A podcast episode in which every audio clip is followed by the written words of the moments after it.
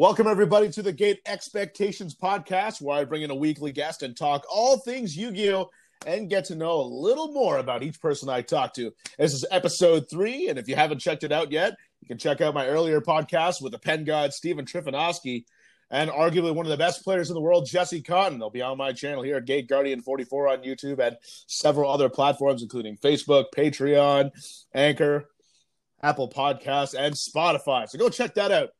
My guest for this week has 4,000 subs on YouTube on his channel, Senor Blanco88. He's been a long time moderator on Pojo.com, which is arguably one of the biggest Yu Gi Oh forums out there before, you know, Zodiac Duelist and Facebook took over. 17 time regional top eight player. It's Jeffrey Lang. Jeff, man, thanks for coming on to the show.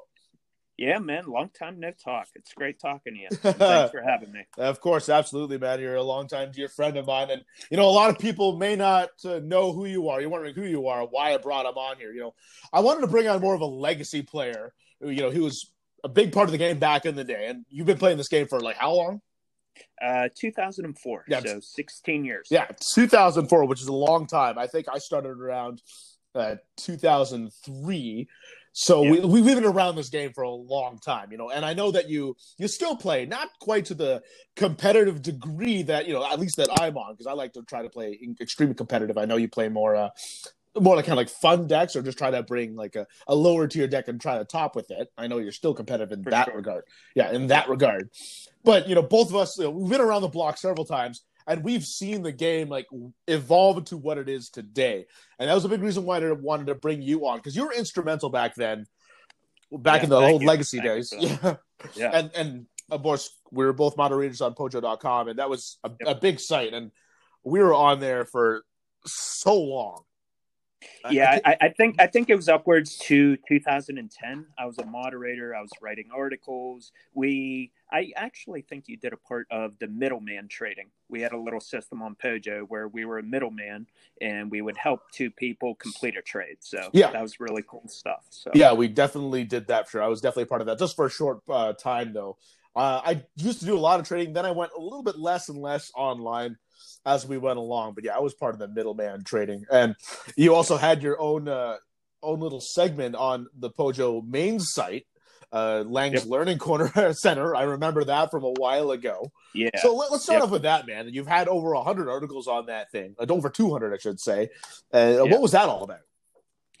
So I, I think, you know, so first and foremost, I guess let's kind of backtrack a little bit. So, you know, I, I started playing in like 2004. I think I was in high school and I just saw people playing, you know, at the kitchen table or not kitchen i'm sorry but the lunch table um and i was just like wow what's this? Like i heard of pokemon i never even heard of yu-gi-oh and you know it was 2004 and you know i think that the game actually came out maybe in 02 so i, I guess i was a little behind in the times but kind of once i saw it I, I don't know what it was but it just drew me in and then from there i started watching the show started collecting cards and i think even at the beginning much like a lot of players you know you were playing using the anime roles right? So it's just like turn one, drop blue eyes white dragon and all that, right? So it's like, you know, I was just playing very casually and uh, you know, shortly down the line I, you know, discovered, you know, local shops and then from there I started to get my itch to kind of just learn the game a little better and get a little better at the game.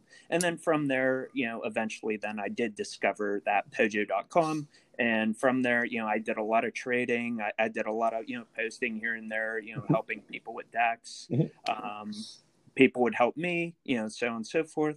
And as you know i kind of grew uh, in popularity i guess a little bit. And then from there then i started to post articles on pojo. So you know as i became you know a little more known i, I guess in the world um, you know i really aspired to try and help people out there. And you know there's certainly you know there's a very big world of the competitive players but there's also a lot of casual players too.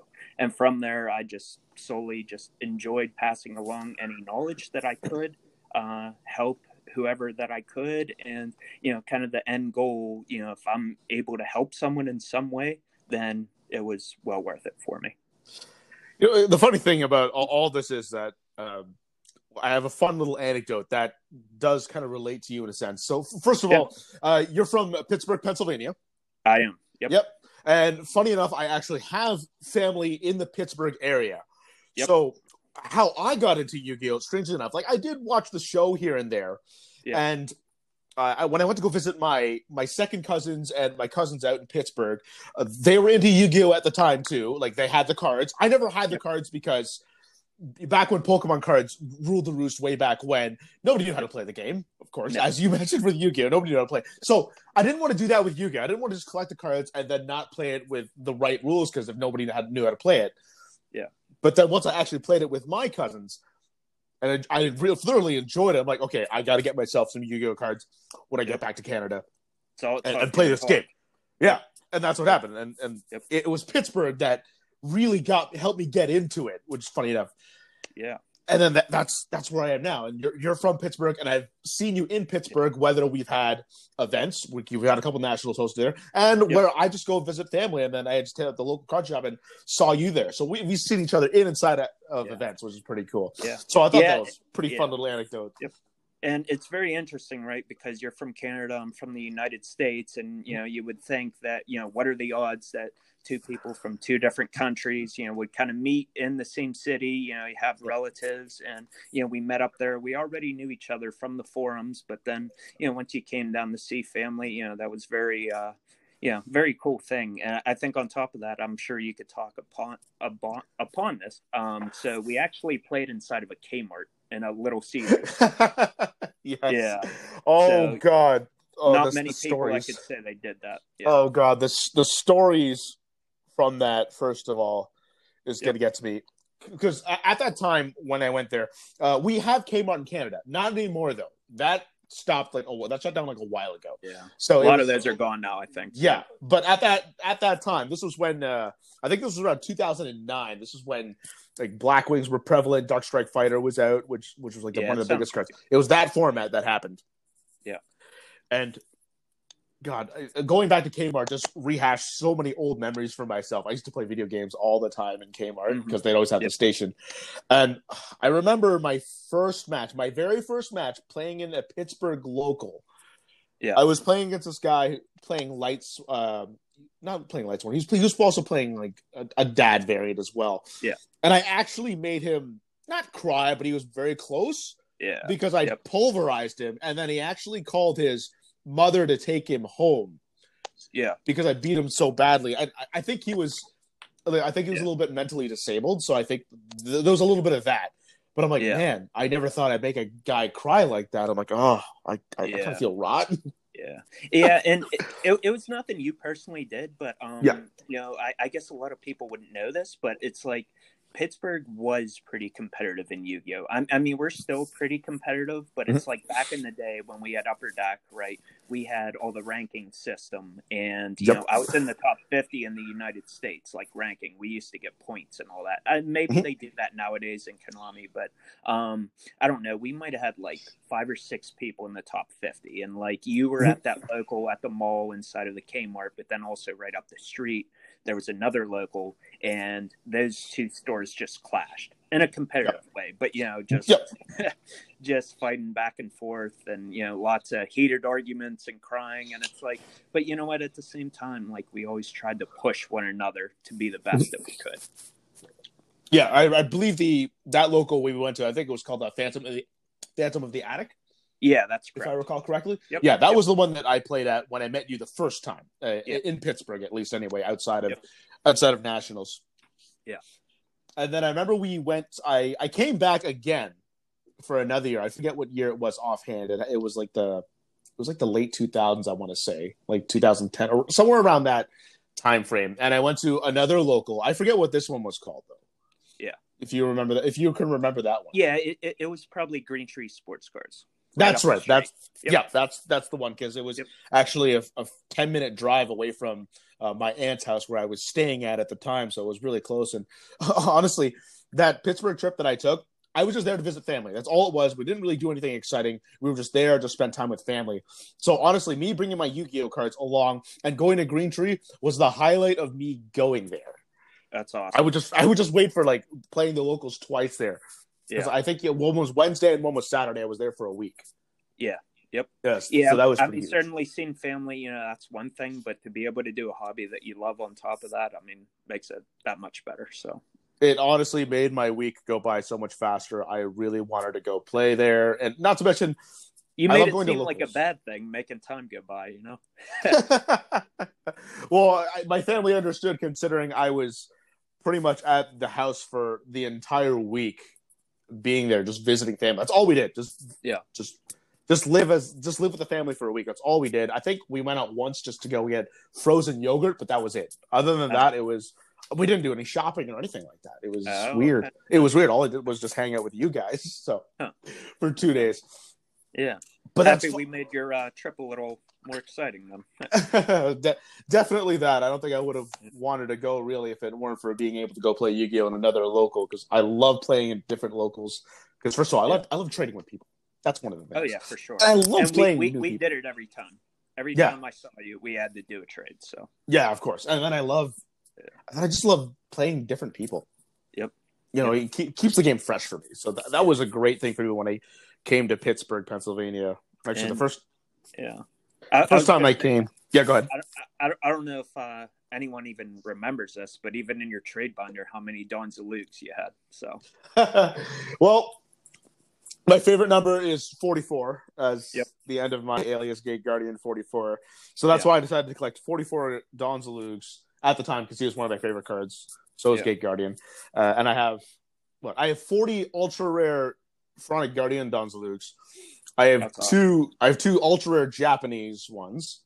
okay. One super Japanese Don Zaloog, and I also have a parallel rare Don Zaloog. Okay.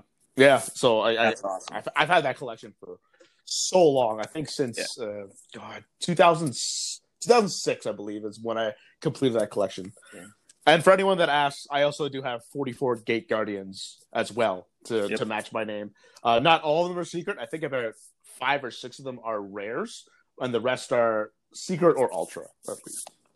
I'll Yeah. put that collection. I'll just put that collection online just to show everybody. Yeah. It's a fun little And- collection.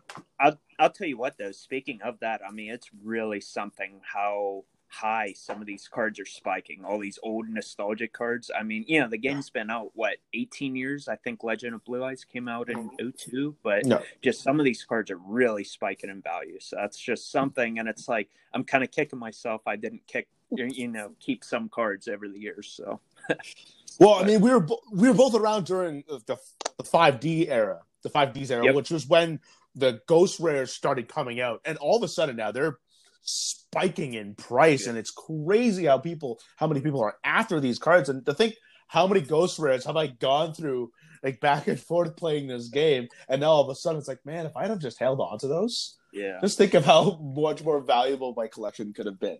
And speaking of that, right? Like you look at a ghost rare and it's just like, oh, that looks really cool. And it's like, yeah, they'll never stop making those. Well, Mhm. guess what? They did. They So did. That, that's kind of why they spiked. So I remember during the Light Sworn format, where Honest was one of the Ghost Rares. People actually preferred the Secret Rare over the Ghost Rare because, first of all, Secret Rare for some reason, I and this is just me going off my anecdotal experience, Yeah. that Secret Rares were more difficult to get than the Ghost Rares for Honest, and the Honest would also reflect some light. So if you had it in your hand and some light hit it, your Yeah. opponent will be able to tell it that you've got an Honest in your hand, and that was one of the biggest traps that Light Sworn would have back in the day. So yeah, people would want the secret rares to prevent that from happening. yeah, yeah. But even like really cool like misprints, like back in the day, that Rainbow Dragon that was, I believe, Rainbow Neos had the Yes. name, or like vice versa. Like, I mean, I don't even know how much that is nowadays, but I feel like I had probably a handful because I was really big into buying and selling, and that's actually what I did for a living Mhm. while I was at school. So I, I did not have a regular job, so I went through a lot of cards, and now I'm kind of looking back, and it's like, yeah, that money helped me back then, school and all that, but it's like it could be worth so much more right now. I remember when I first moved out of my house, uh, I actually paid the first two months of my rent with you by selling Yu-Gi-Oh cards. So it's definitely played a It's a good vital role in my life. Yeah, it's a great feeling. I. I think Super uh, Super Vehicroid, uh, Stealth Union was also one of those other weirdly misprinted cards. I wasn't a ghost rare, but I think it, Yeah. it was along those lines. Yeah. It- It's it's crazy to see all these cards now back in the five Ds are where it's, you know a lot of listeners right now, a lot of players may not have been been able to playing in that era. Yep. Just kind of see all these cards go, cards go, and we've seen this game evolve right from you know from its bare basics up until Yep. now, where we're seeing you know first turn boards going absolutely crazy, and I'm thinking, wow, this game is a lot different from what it was before. You know, and Yeah, it, it's certainly something because like when you'll hear of like kind of jokes that people make up, you know, like on Dueling Book, like people will be like, "Oh, no exceeds, no link summons, no this, Mhm. no that," and it's just like Mhm. it's kind of funny in a way, but then also at the same time, it's like you know that's kind of just the game that I remember, just bare bone basics where you could, you know, kind of use different strategies, and if you really Mhm. put some time into it, you could do well. And now, you know, kind of nowadays, I don't think it's really there, but you know, it's kind of something I think is lacking. But you know, it is what it is, I guess. So You know, there, there's an argument that I, I keep seeing getting floating around comparing Yu-Gi-Oh from what it, then it was before than what it was now is that it does take away a bit of creative playing as far as things go. Like nowadays, it's this is the op- we have an optimum combo for this deck. Yep. Get to it. That's what you have to do. Yeah. Before in Yu-Gi-Oh, when we played different decks, it was we were deciding: do I want to set two back row, three back row? I don't know. Around, you didn't want to Yep. commit to the board too much. And like, do I just want to set a monster? Maybe not set any traps, just try to lure them in. You know, it would encourage different play styles, and it would encourage like a lot more like unique, unique uh, playability in the decks. Nowadays, it's just let's just build the combo, see if it can get broken, and Yeah. go from there. yeah, yeah, two totally different games. I, I mean, back in the day, and it's just you know, it's the land I'm from, and that's when you know I played it the most, the most competitively. But it's just like Mhm. just as one for one trade offs, like playing Smashing Ground, summon Spirit Reaper, attack, nail a Mhm. card. Like that's just something you don't see nowadays. And it, it's just a whole different play style and way of thinking. So Yeah, because nowadays you can one card can turn into a potential plus four, plus five. Where back then, like one card, like you have to make it last as much as you can to really get uh, it, its full value out of it. yeah. Yeah, Yeah. and like nowadays like with all the negations and it's like at first when i read evenly matched just just to use for an example i'm just like did i really read that correctly does that card really do that and you can wipe that many cards off the field like Yep. that's just crazy it, it's it's I, I find it strangely balanced right now just because of how many negates can pop on the board nowadays. Yeah. It's like okay, well, it's just yeah another card to negate, I suppose. evil and i kind of always thought that about Maxx C you know which that's Yep. you know that that's always a hot topic to talk about but it's just like Yeah, and with all these decks nowadays like all these links you know link climbing and dropping all these negates and all that i, I often wonder if Maxx C is a needed card or not but yeah, that's that's always the argument here. If people Yeah. want Maxx C or don't want Maxx C, I, I've seen arguments for both sides, and I, I, I'm on the board with with Maxx C right now just because I've played with it. Yeah. and I've been around it. It's like and and it really limits you- the plays that you can do when you're under Maxx C. It's like, do you want to go hard or do you not want to go Yeah. hard? But but at the same time, it kind of shows a bit of restraint being able to play under those kind of floodgates. Yep. And that's, I think, a skill that I was that I've learned over time, uh, being a legacy player. Yep. And like, I'll give you an example. Like you, when we had the event Yu-Gi-Oh Day, I'm sure you're familiar with that. mm-hmm. The Yu-Gi-Oh Days event. Yep. You know, some of them would be they would just be structure deck, structure deck duels. Yeah.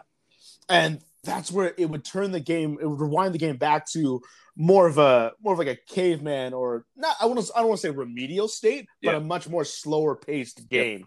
Yep. And so many players that I played with at my own locals would, you know, wouldn't know how to play those kinds of decks yeah because they're so used to just let's just fire off a combo and let's just see if I just hope my opponent can't stop me. With this, it's like no, you now actually have to adapt an actual play style and play accordingly. Like read your opponent and then go from there. It's a, it's a huge chess game. Yep.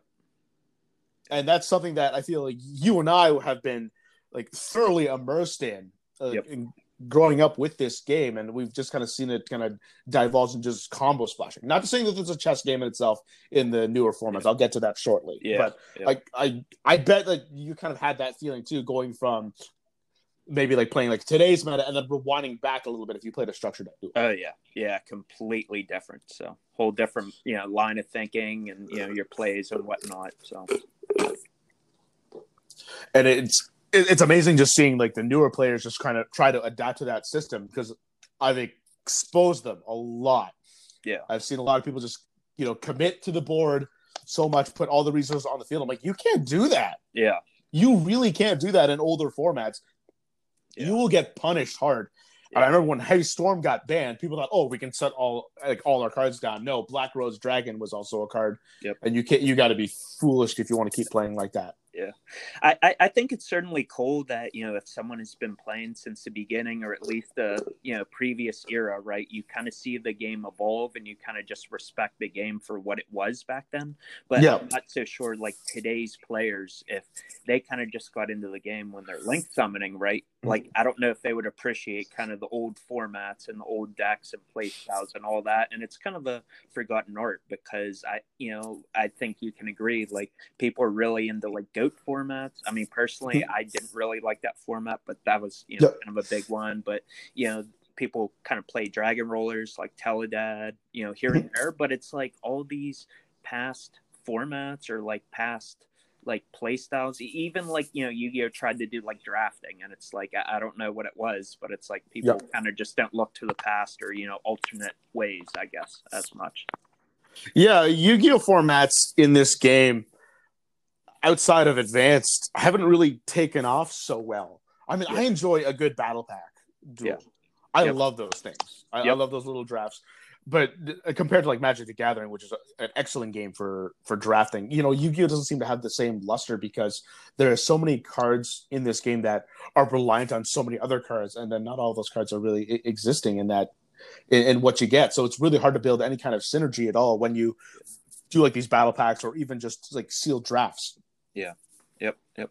Yeah, so like Yu-Gi-Oh now, you know, it's had the advanced format for I don't know how long now. I mean, you originally just started with one format, then you broke off and had advanced and traditional. Then you had Yep. uh, battle pack, which that really didn't take off. Uh, Speed Duel is still out right now. I don't know how well that's doing. Um, Mhm. But yeah, Duel Links is definitely huge, and I think that's because it's you know a portable mobile game, and you know that that seems to probably be their second most popular thing behind advanced format or maybe if it's Yep. even bigger than advanced but it's like i never once have heard someone really talk about traditional format speed duel any of that so I, I don't know what it is but all these like alternative plays for you know play styles for the most part they kind of just don't see love so it's kind of shame but i don't know Well, it's kind of the future of Yu-Gi-Oh too. It's it's mobile gaming as well. That that's a big Yeah. thing right now. So being able to release like some form of Yu-Gi-Oh on on their mobile phone is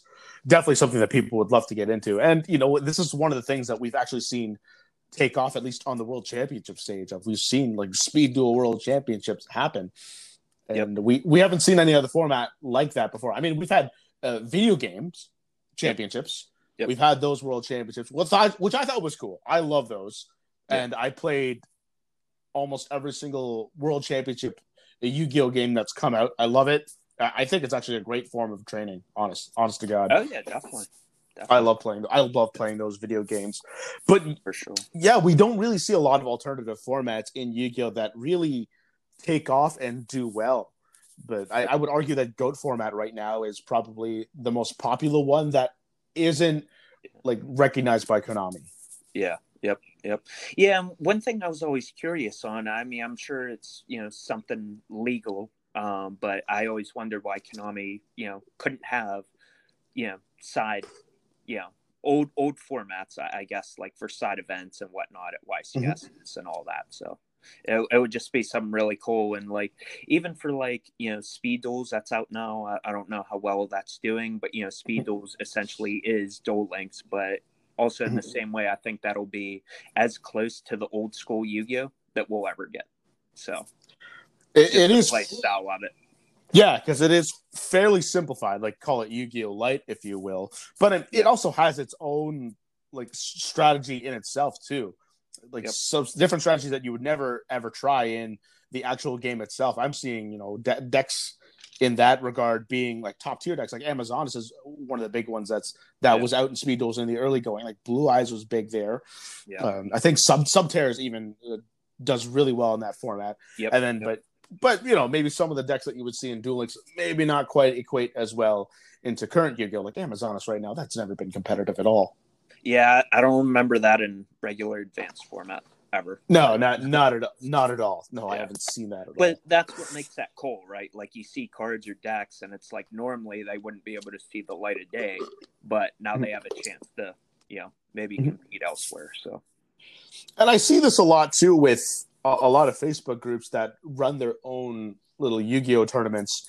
They they have these rogue they have these rogue tournaments where they say like okay, okay can't have these meta decks here uh, and then go ahead and see who wins and you win this prize. Like I, I see that a lot happening nowadays, which is kind of cool for creativity, but it's yeah. something I don't see like Konami really embrace or anything like that. It, it, and I think they could really support like a good code format. I don't know Definitely. why that is. That's yeah. that's something I would really love to get the bottom to get get, get bottom of the barrel to. Jeez.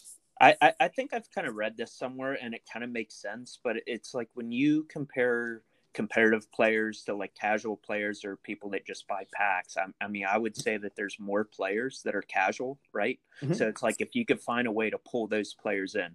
I mean, even doing a comparison, like back in the day with Shonen Jump days, which a lot of you listening to this wouldn't even know what that is. Um, but it's like, you know, we had what, like two, 300 person tournaments, and we thought that was big. And it's like the people yeah. that topped, you knew everyone. They all kept topping over and over and all that. Mm-hmm. But it's like nowadays, what was the biggest event ever? Like 4,000 in LA? Like that is absolutely madness. Yeah, I think it was in uh, Anaheim. I think that happened. Er, or, yeah. Which was crazy number, crazy number. Yeah. But like even at that, like I've seen the game progress. I've seen the game grow. But it's like even at that, it's just like what about those random people walking in the Target? Or what about those random people walking into a card shop? Do they know about these tournaments? I mean, I think that, you know, if you could find a way to reach out to them, maybe give them mm-hmm. a certain, you know, format or something like I totally get like with the plays you see mm-hmm. nowadays, you know, with mm-hmm. Emancipators and Eldlich and all that, and just all these decks that just tee off. It's just like, that may not be very fun for someone to play in that but you know just the casual world of it and it's mm-hmm. kind of funny me saying that because you know i kind of went from you know being a casual just a little kid right i got really competitive into it i topped a whole lot and then from mm-hmm. there then kind of just as i started to grow away from the game a little bit like i'll still mm-hmm. go to events like in my neighborhood but it's like I'm having fun more now. So it's kind of like I did a whole 180 on how I used to think on things. But yeah. And I've seen the transition of when Upper Deck used to distribute the cards and kind of be in charge of the game, and then Konami took over after that huge lawsuit that happened way back when. Oh, like Konami, yeah, when Konami decided to make the game more friendly towards newer players. Like yeah. before in Upper Deck, we it used to be the better that you did at a, at a tournament, the more packs you would get at the end of the day. So it wouldn't encourage people. So it would discourage people from going O2 drop. Yeah. Nowadays, it's every person gets packs. Yep. I think they've made the game a lot easier now to to be good at because it, it took me two years before I actually got competent in the game, just competent. But yep. nowadays, I I've seen people who've joined the game and then one year later they've been able to give me really good duels so I think that the game's also gotten easier as well. And not to mention, you know, when you make a, a game easier, then that means, you know, the the professional players have a harder time being able to retain that spot because the game's so much easier now. You're getting more competition in. It's yeah. it's supposed to be that refreshing change of pace kind of thing. It's like you don't want to see like John Cena and the WWE be champion for like two three years. You want to you want to mix it up. Yeah, yeah and it's kind sure. of that same logic as what you see here in in Konami. You know, you want to see newer players, and now that we, I see a lot of like YCS champions, half of them like I don't even know who this guy is. Who is this yeah, guy? I, I don't I know don't... a lot of players, but I, I mean that that just kind of goes to show that you know back in the day, those few hundred people, you know, tournaments, like you knew pretty much everyone, right? But then it's yeah. like, you know, nowadays, I I even think like one really good thing because I mean I'm all for like growing the game and you know growing you know different things within the game. I, I think when they changed from having twenty dollar entry, right, and then people that topped or placed high got stuff, but mm-hmm. now you spend twenty bucks and now you get five packs. I think that in itself pulled a lot of people into the game. Yeah, because it's encouraging even like the casual players you got that some yo we'll get something. worth. Yeah, Yeah. just you know, have your fun and all that. But then it's like those people probably thought like, oh, I'm gonna go there. I'm you know, I'm gonna get wiped out. You know, like I'm gonna get O2 drop or something with some low end deck or something. But you know, I I just think that that was a really positive step. So Yeah, and I, I I'm with you on that. I think doing that kind of uh, prizing definitely appeals to the casual players that just want to go in and just strictly just have fun. And and Yep. we I've seen numbers grow over the years. Um, you know, I, I usually play a lot of Toronto regionals, and it wasn't until December was the very first time that we went from eight rounds to nine rounds because of the attendance that we've had. And ever Yep. since then, for a consistent eight years, we've seen nine round regionals now in Toronto. We've seen a lot more players occur. Yep. So I, I don't know how it is for for your area down in Pennsylvania. I mean, please tell tell me if that's you've noticed anything like that. Uh, I, I'd say in Pittsburgh it was always like seven or eight rounds. I mean, I think like at the most on a really good day we'd have like 250, which is fine. But it's you know Columbus, Ohio's three hours away from me, so I typically go to all those regionals. And even back then, like you know, I, I was topping Columbus regionals, Pittsburgh regionals, and you know Mhm. came close to topping some Shonen Jumps and all that. But you know we'll Mhm. get to that here in a minute. But um, yeah, even um, for the Columbus, I think Columbus had a really big growth, and, and you know that they get a lot of love from Konami. They've had you know nationals Mhm. a couple of times now, and I Mhm. think Columbus regionals went from maybe seven rounds to maybe like eight, nine, maybe Mhm. some have even been ten. There was like four hundred people, so they've Mhm. really had some growth. And I know that California is absolutely booming with a player base. I think they have around like 10 round regionals, which is absolutely insane for just a regional. I mean, just Yeah. topping one of those almost feels like you're topping a, a YCS in itself, too. Oh yeah, for sure. Yeah, it's a YCS junior or like mini.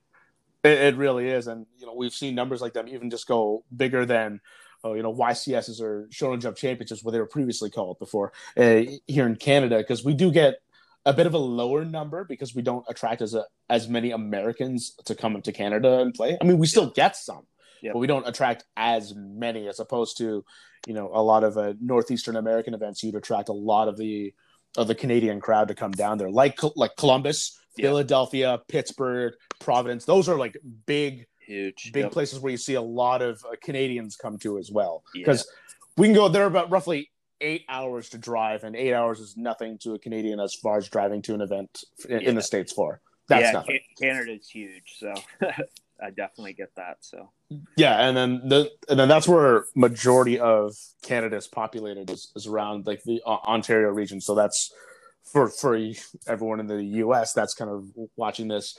That's in the northeastern end of uh, America. So you're looking around like the Michigan area, the New York area, Ohio, around that. Yeah, even Vermont, if you go a little bit east mm-hmm. of of of that. But yeah, centrally centralized in that area is where most of the Canadian players will go because we border in very well into the United States that way, and then you know there's a lot of met- metropolises in that area.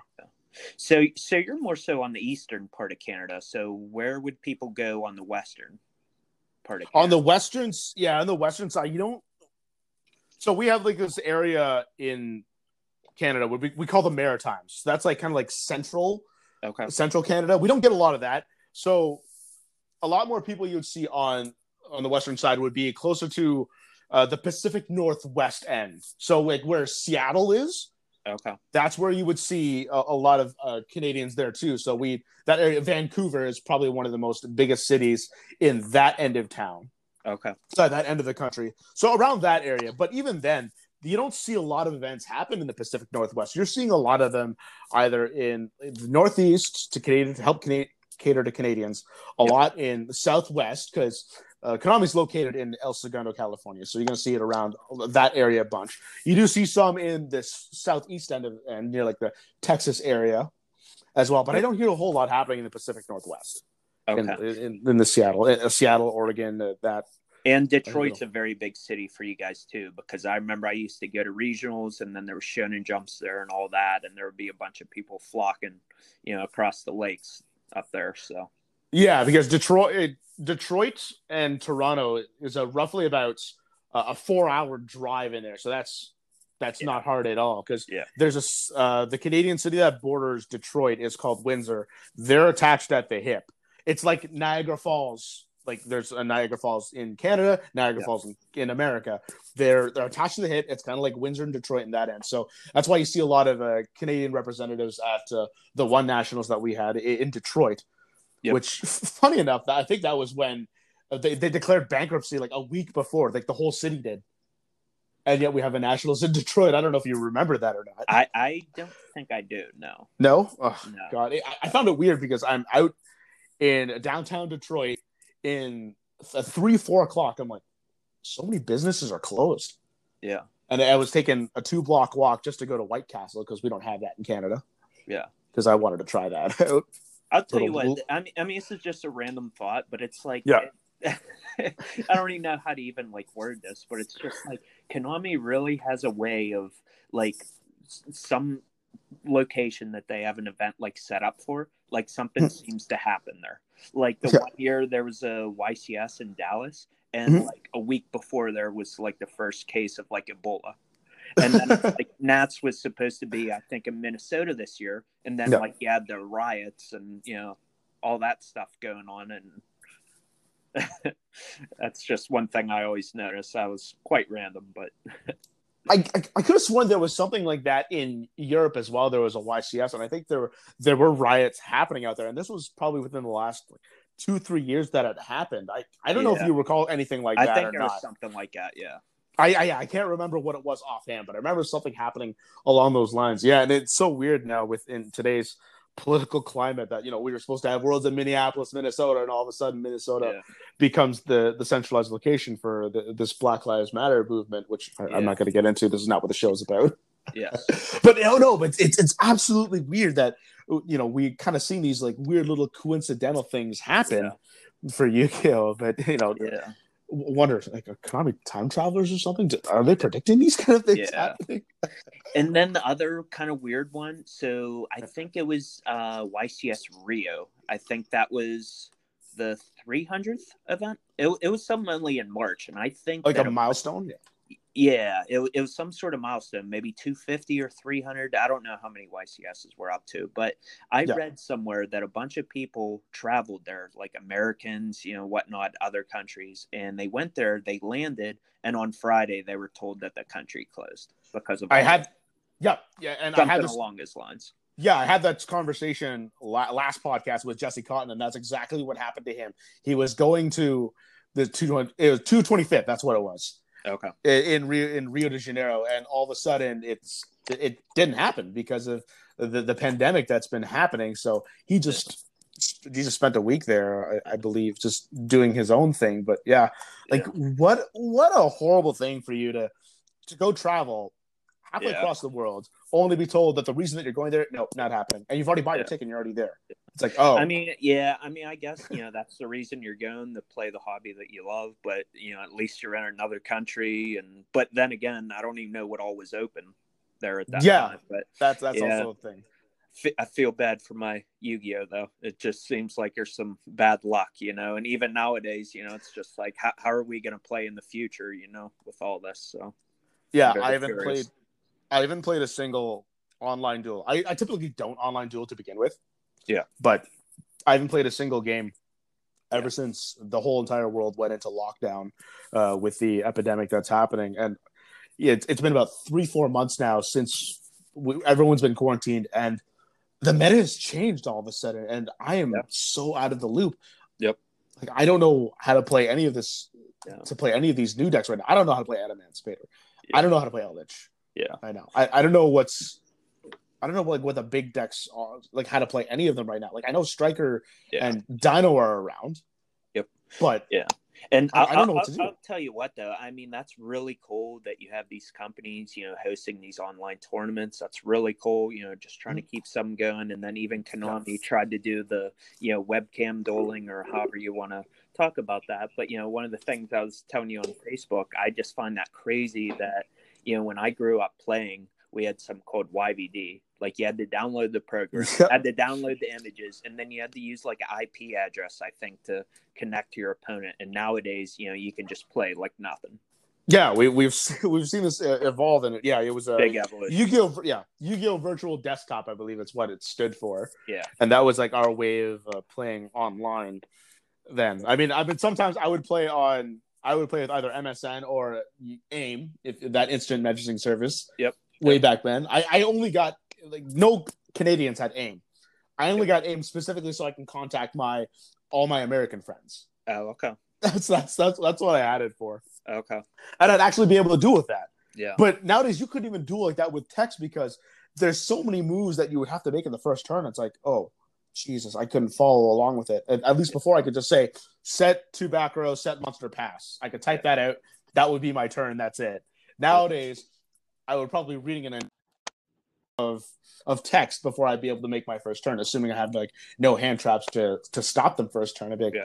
it's crazy. I, imagine trying to do that. And there, I remember there was a joke on on Pojo that we I used to see a while ago, and and the joke was, you know, I, I'm actually dueling people by snail mail. I get to enter my battle phase next week. I'm so excited. Yep.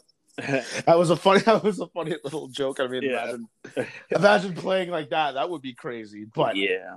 you know, but it, it's just kind of the way things are now. Like you have to be able to play in like in a fast place like online environment to be able to play to handle Yu-Gi-Oh the way it is now. Yeah, and e- even nowadays, like even like the last, definitely the last ban list, but even like the one before that, right? That's kind of when we Mhm. went into lockdown and we were kind of thinking, ah, there may not be any progression to the game. Well, Yeah. because of these online tournaments, right? And like we're seeing that there's that new FTK around now, and it's like the game has evolved, and that's just really cool that you know people are you know trying to push the game still, even though you know we're in some unfortunate circumstances. So Yeah, and some people are just are, are feeding into it because they just want some semblance, and at least in, in Yu-Gi-Oh, Yep. like for for example, like both of us are big sports fans. Yep. And we barely have we had barely had any sports to watch for the past three months now. Now the world started to open up a little bit. We're get, starting to get some sports back, but it's, it's kind of the same thing here with Yu-Gi-Oh. Like people just want to watch some Yu-Gi-Oh. People want to be able to play it, Yep. so they're just reaching out to whatever these outlets are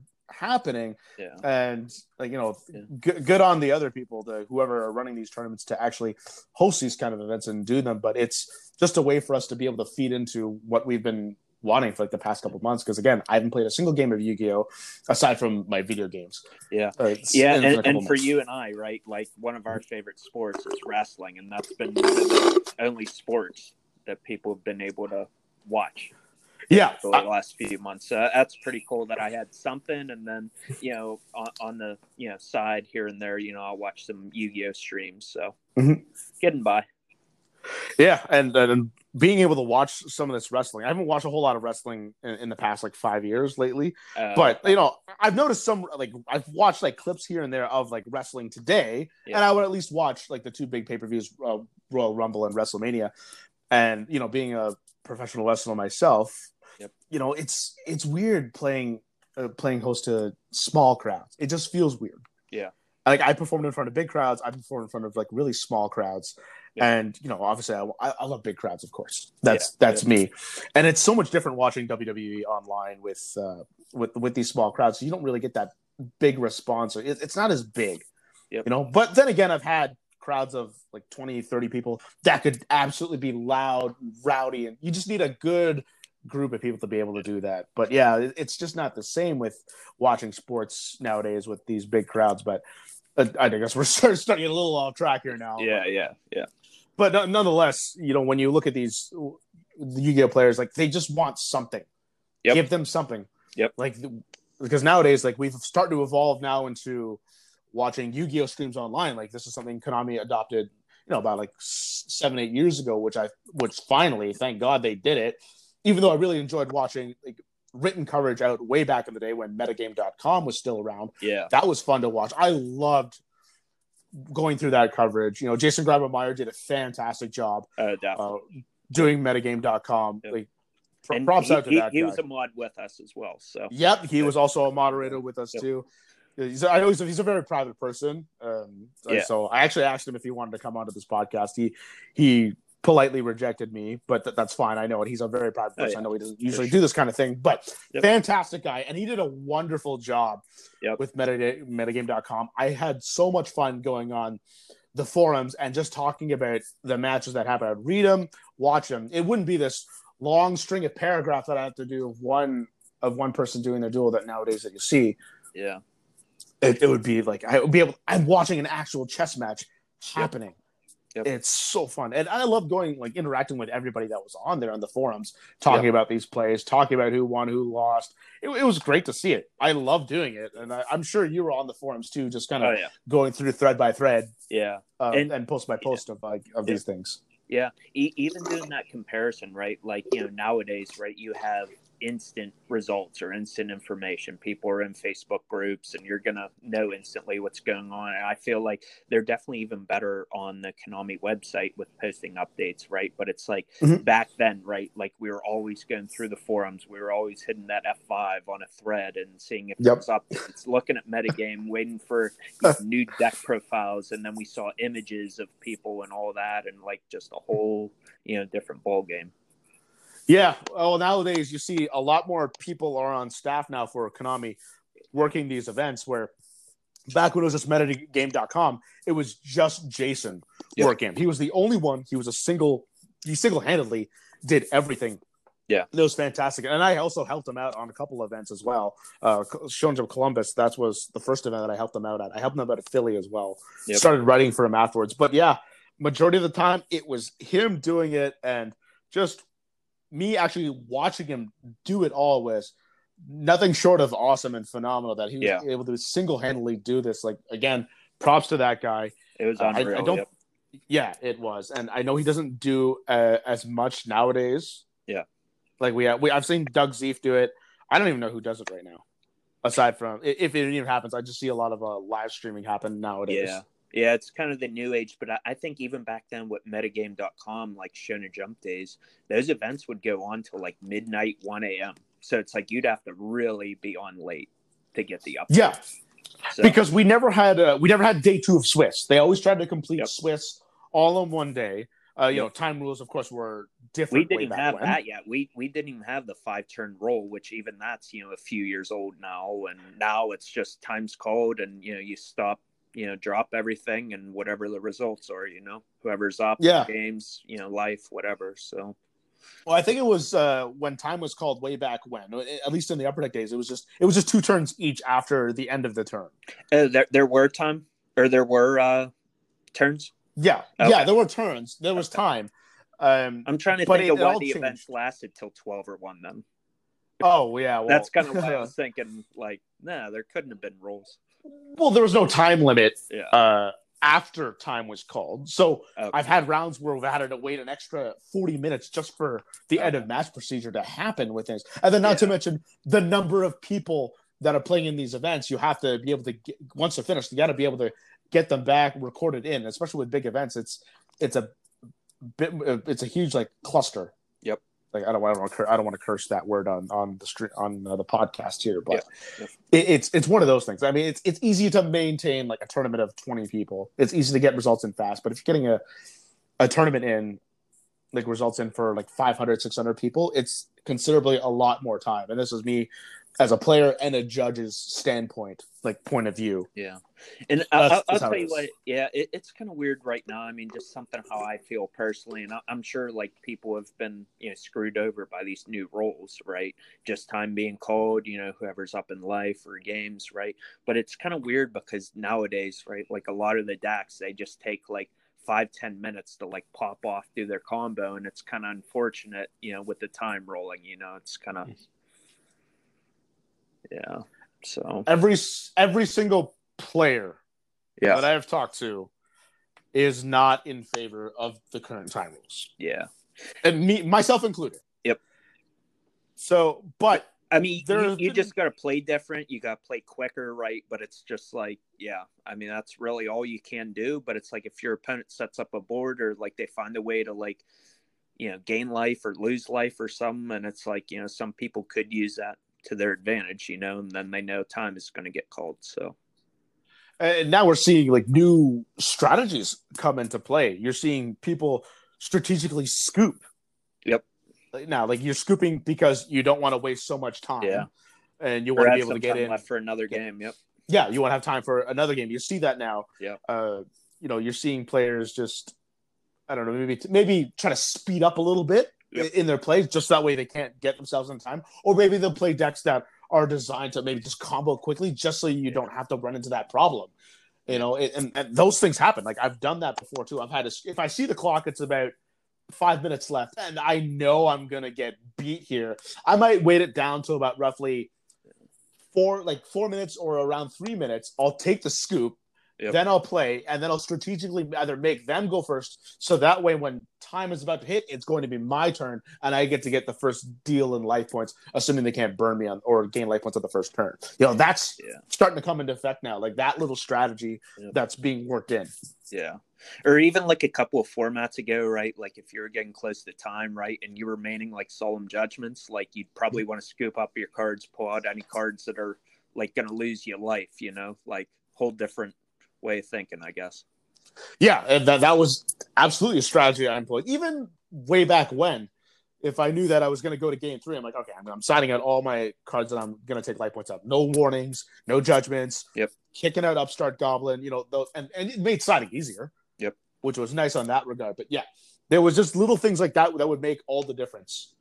Yep. And with these new time rules, again, I'm sure the judges love it. I mean, when I went judging, yeah. I love the time rule as a judge because it makes For the sure. day go by faster. Oh, yeah. But also, but also at the same time now, judges get paid by the hour, so you're making less money now. Yeah, know, you make less of uh, what you earned before with these new end of end of time procedures, which yeah. I always thought was a reason why Konami decided to implement these new time rules was one to save them overhead because now they have to pay their judges. Yep. And then two, they just don't want to they don't want to hang around that long. I mean, again, it's tolling either as a player, a judge, or even as a vendor to be in a hall for 12 to 14 hours a day working all the time with very minimal breaks. It's tolling. Yeah. It's absolutely taxing. Yeah, I, I don't I know if you've also, ever done before. Yeah, yeah, I think also like right now, I mean, Yu-Gi-Oh by no means is easy to play. I mean, you know, you can just pick up a deck and play casually, right? But if you want to play competitive, yep. right, you have to have a general idea of, you know, what you're doing and all that. But it's like, I kind of feel like also sometimes with these time rolls, like I'm sure a lot of people would be like, oh, if I had one more turn or if I had a few more minutes, I could finish off my combo and all that. Or, you know, people screw things up. So, you know, I, I guess that kind of, you can strive to be better Mm-hmm. but also it's it's kind of unfortunate i guess that all these decks like try and you know pop off and take up like 10 minutes and you know that's kind of the unfortunate part about it i mean i, I wish that would kind of go away but it's like you know the game has advanced so far i mean 18 years i think it's been i, I want to say legend of blue eyes was 02 so that, that's why i mm-hmm. want to keep saying like it was 18 years but it's like we have mm-hmm. such a large card pool now I mm-hmm. mean, it's I, I, think no matter what kind of cards like you hit, you're always going to have some sort of deck that can like combo off. So that that kind of may be kind of a recurring issue, I guess. Yeah, and, I yeah I feel that's what happened to the game now. It's that we're so far into the rabbit hole now. It's really hard to dig ourselves out without like a huge shakeup or a huge change in the game that we that we have to play these games by turn one and usually games are decided at the third turn. Yep. On on average, it's, it's usually the third or fourth turn that we're going to see games usually completed at this point in time because it's it's can you break my board? If not, we're going to the next game, and that's what it is. And you know, Jesse Cotton said to me last week, you know, this the game is actually it's not fun to watch anymore because you're just simply watching one person combo off, and you're just seeing if somebody can just break it. And if not, then that's it. That's we're going to the next game. Yeah, that, that's it. Don't waste any more time. It's also kind of weird because you know decks are are using a lot of hand traps, right? And it's like for a while I was really against that. Like the first hand traps to go out or release were Effect Veiler, Maxx C, and I was like, okay, those are okay because like back then it's like Veiler just stop an effect, right? Cool, mm-hmm. fine.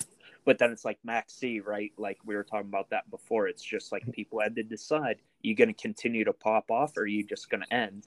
And a mm-hmm. lot of people would just stop because just the card pool we had at the time you know you, you had to think about that. But now it's like today it's like someone drops a hand trap on you it's like well do you have called by?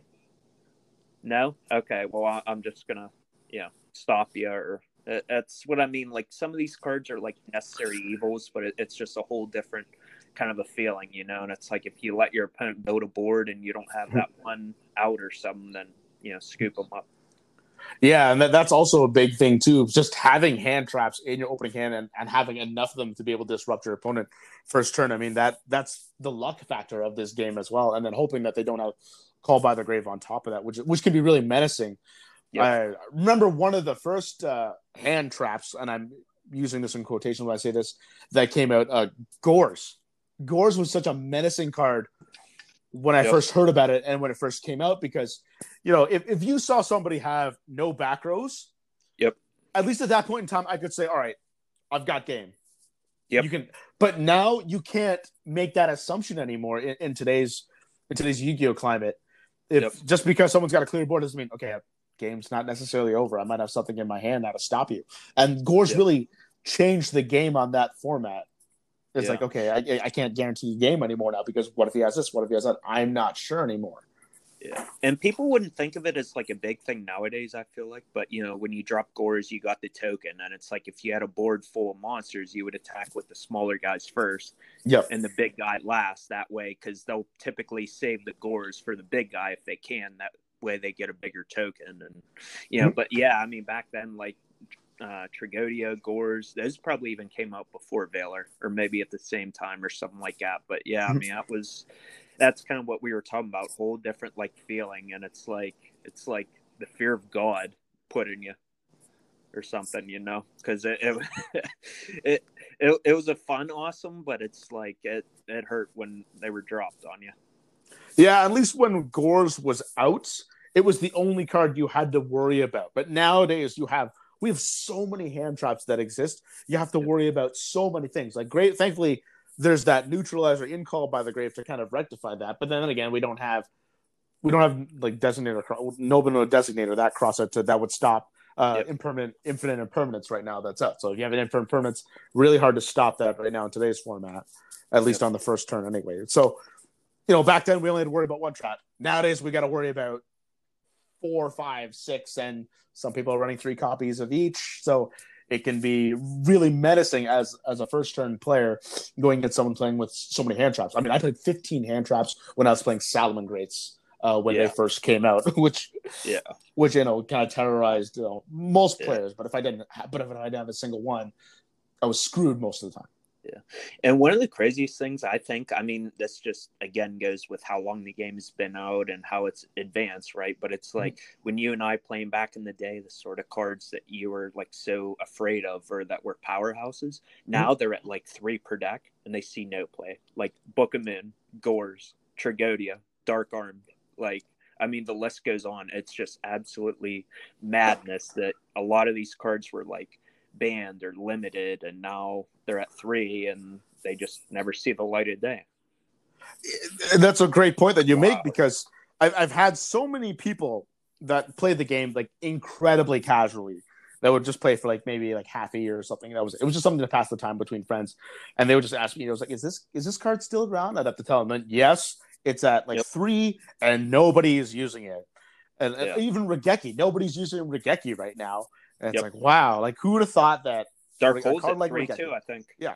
Yeah, no, and barely no one's using it right now, which is yeah. amazing that you get these once powerhouse cards yep. that were so menacing, and now they're not even scratching. And we're getting variants of those cards that might seem that would have been weaker back in the other format, but actually appear stronger in today's format. Like for instance, uh, like for instance, um, Storming Mirror Force. Yep. Like it, it puts all the cards back in the hand. I yeah. mean, we would rather just destroy them uh, than rather put them back in the hand. But in today's yeah. Yu-Gi-Oh climate, we'd rather back in the hand because we have so many cards that activate in the graveyard. Like, no, we don't want them in the graveyard. Yep. You didn't. You didn't want that so much in in, in the early days of Yu-Gi-Oh. There's some cards you didn't actually want stuff in the graveyard before, but now it's like, no, we want stuff in the graveyard. It's like when I played with Don Zaloog. I'd always like want to mill two off the top of I couldn't discard. Yeah, I'd absolutely do that all the time. Nowadays, if I played with Don like, no, I am not milling two cards whatsoever. And th- th- this is a random thought, but Don had 1500 defense, right? Yep. Okay, yeah. So if you summon a tomato and rammed into it, you're losing a card. I mean, that's that's just craziness. Yeah. just getting all nostalgic here. I mean, that's just. But yeah, I mean, even like a card like Book of Moon, right? Like that was such a big card back in the day. Yes, it was. Just like it was so good on the offense and defense, and then if you fl- you know flipped an opponent's monster, like their turn was probably going to end or like they just couldn't do a whole lot but now it's just like can't even book a moon a link monster or it's just like they already popped off and you know so it's just like i don't think book a moon will ever see the light of day so Uh, yeah and i love book of moon. I honestly oh, called Oh, yeah. that card one of the best neg one cards that you could play with because often you could turn Oh, it into often you could turn it into like a good one for one at least or you would set yourself up in a situation where you'd be able to take the game over with with a simple book of moon. And nowadays we're, we're not even we're not even seeing it be played even though i love that card so much. I thought it was bad when i first saw it and then Yeah. after actually playing with it i'm like well this card is fantastic this is one of the best cards i've ever played with yeah and it's amazing how we're seeing all these power cards like absolutely do nothing in today's Yeah. format i mean i think like monsters should be able to go face down but i don't know why they don't have a defense but yeah you know i, I think maybe that would put some balance in the game Yep. Yeah, I, I mean, even like Chaos Emperors at three, like the original one. I mean, Yep. Blackluster Soldier. You read Blackluster, and you would think like that has to see play somewhere, but it doesn't. and I how mean, it- long have we had that? Yeah and Uh, how long has ages. that like Invasion banned? of Chaos? That was like 04 maybe 03 I don't know. Well, just think how long that card has been banned for until Oh, yeah. it actually got brought back. Yep. And then nowadays, it's like it's barely seeing play, if at all, if at all ever. Yeah. And even when it was at three, like people maybe play like one, maybe two, but you wouldn't. But three is like kind of it's a bit of a stretch. You might see that in Burning Abyss variants, but yeah, you Yeah, something like that. Yep. If you had those power cuts, it's like, yeah, do I really want to play that at three? I don't know. And like, even though it was so menacing when it actually came out, and now it's like, whatever. It's just another. It's it's just another card. It doesn't have any like control properties. Yeah. it's just okay. Whatever. I can Yep. easily stop that because like, we're seeing the game kind of shift to: does this card have some sort of floodgate, or does it have some some sort of negate power? Does it have some way to restrict your opponent? Or If so, this is how we board or yep.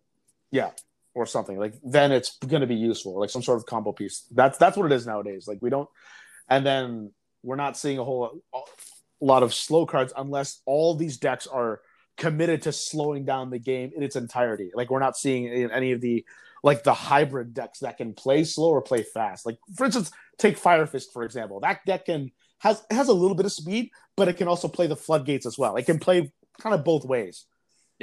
In that sense. Now we don't even see any of those decks that can kind of play the hybrid. It's either Yeah. let's let's play one strategy or not. Yep. And I think that's kind of taken away a little bit of that luster because I kind of enjoyed playing decks that are similar to that. Some things that would have like a bit of a floodgate, so like just a minor floodgates. Like Yeah. when I played Mermails, you had Abyssgaios, that was a minor floodgate. Yep. And but then they could explode like crazy. And but now we don't see it. It's it's one way or the other. Yeah, yeah, for sure. It's it's it's just amazing to see how this game has evolved from, you know, just having twenty turn games, and now the game is done in less than five turns. Yeah, I- craziness. It is, and I, I know nowadays that you're not really like the most competitive player nowadays, but Yeah. you still play. You Yep. still put videos on your your YouTube channel. Yep. as I've seen, not a whole lot. Yeah, as not you used as you used to. Yep. So well, let's let's dive into that now because you've Sure. had because you almost have four thousand subs on Yep. yours, and I know you've been Yugi tubing for quite some time. You even tubed like when I was trying to do Yugi tube for a while, and I stopped like I started about a decade ago, stopped about six years ago, four years ago, something like something to that nature. Yeah. But you're still going. So, like, tell me tell me more about what's going on with your YouTube channel right now. Well, so I, I, I honestly don't even know when I really stopped doing like YouTube. I, I mean, I do videos here and there, and I'll, I'll get to that like in a second. Um, Mhm. but you know, kind of once I started working, I got out of college. That's kind of when I started to kind of drop out of the game a little bit. I mean, Mhm. I, I'll, I'll be honest, like me traveling for events, having a good you know group of friends, like that was everything in the world to me Yeah. and then also on top of that going to events like people saying hey i read your articles or you know hey i saw your video and all this and like you know that meant the world to me and even like you know i was kind of there at the beginning of youtube like Mhm. when youtube started to go off with you know yugi tubers right and it was myself you i mean there was robbie um I, I think simply unlucky was still there i think I don't know if Jobber was there or not, but you know, regardless, like it was a pretty small core. I think I might have got up to like five thousand subs, which like back then, you know that was pretty good. Yeah, that was Um, huge. But because it's like someone might have had like twenty or thirty thousand, I think, like I was telling you. But now nowadays, I think someone might be at like half a million.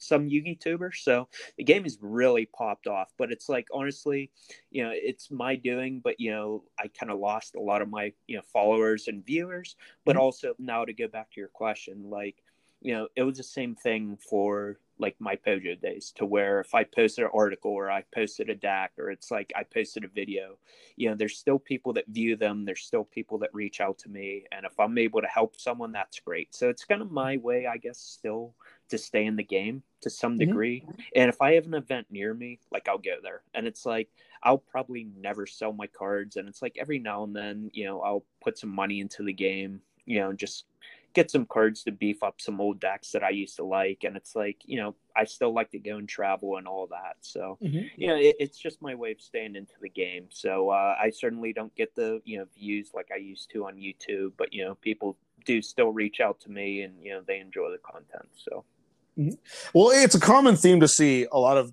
players way back when that have, who were probably uh, either high school students and or maybe young adults, like maybe around 18. And then nowadays, and then fast forward about 15 years later now, like many of us have, uh, many of us have children's, we have actual like full on careers. We don't Yep. quite have the time for Yep. it anymore. And, you know, the game kind of, kind of wanes on us a little bit. So, uh, and, and I think you've admitted that the game has waned on you a little bit. Like you're not into it as you were before, yeah. but you Yep. still keep up with the game.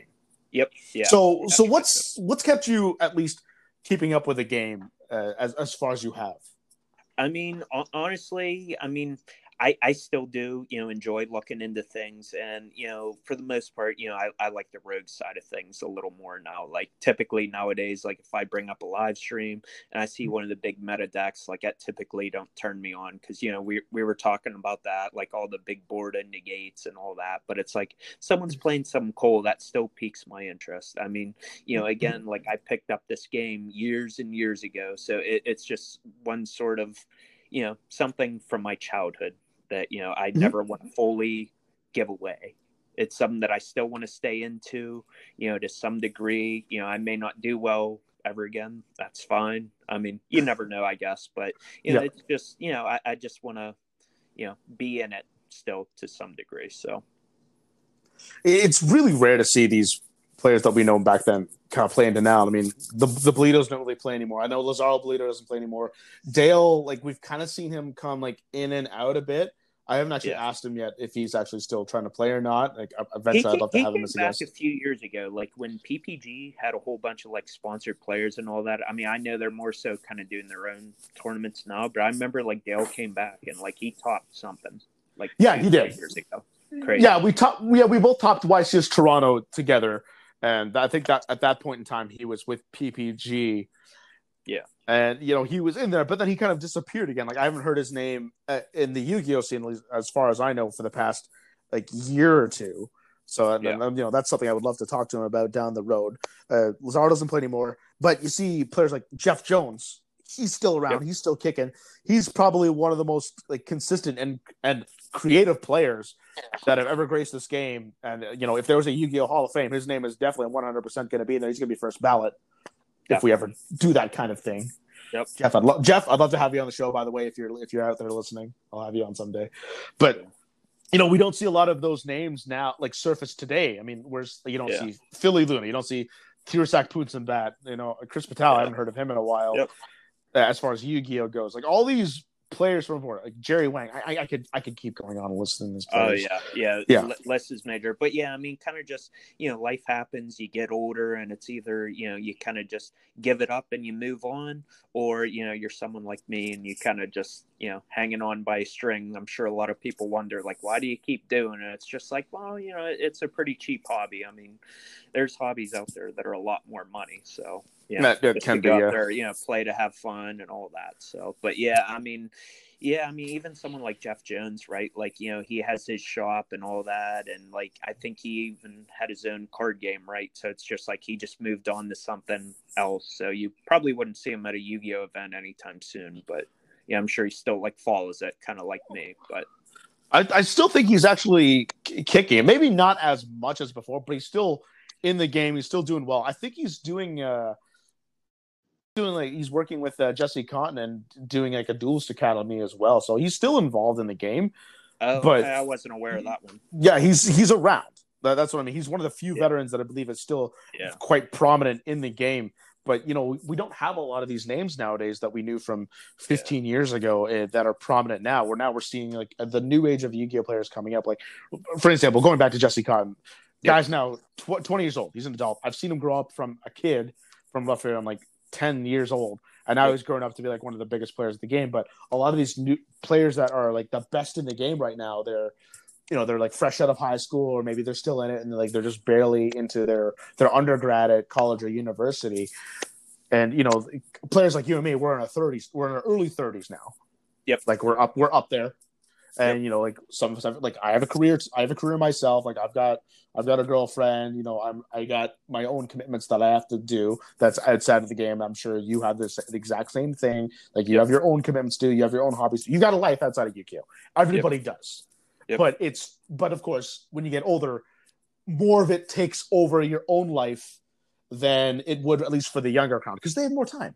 Definitely. they have more time to explore yeah. So Yeah. we're starting to see this new age. So it's it's i really have to respect the players that have survived like 15 years ago up all the way until now still play a high level game of yu-gi-oh and, and, you know and still consistent and still a household name up, up until now i mean Yeah. geez that's a long way to go Yeah, and I I think it's nuts that I mean, kind of to do like a little comparison here, but I, I think that you know players nowadays they can be younger and do better.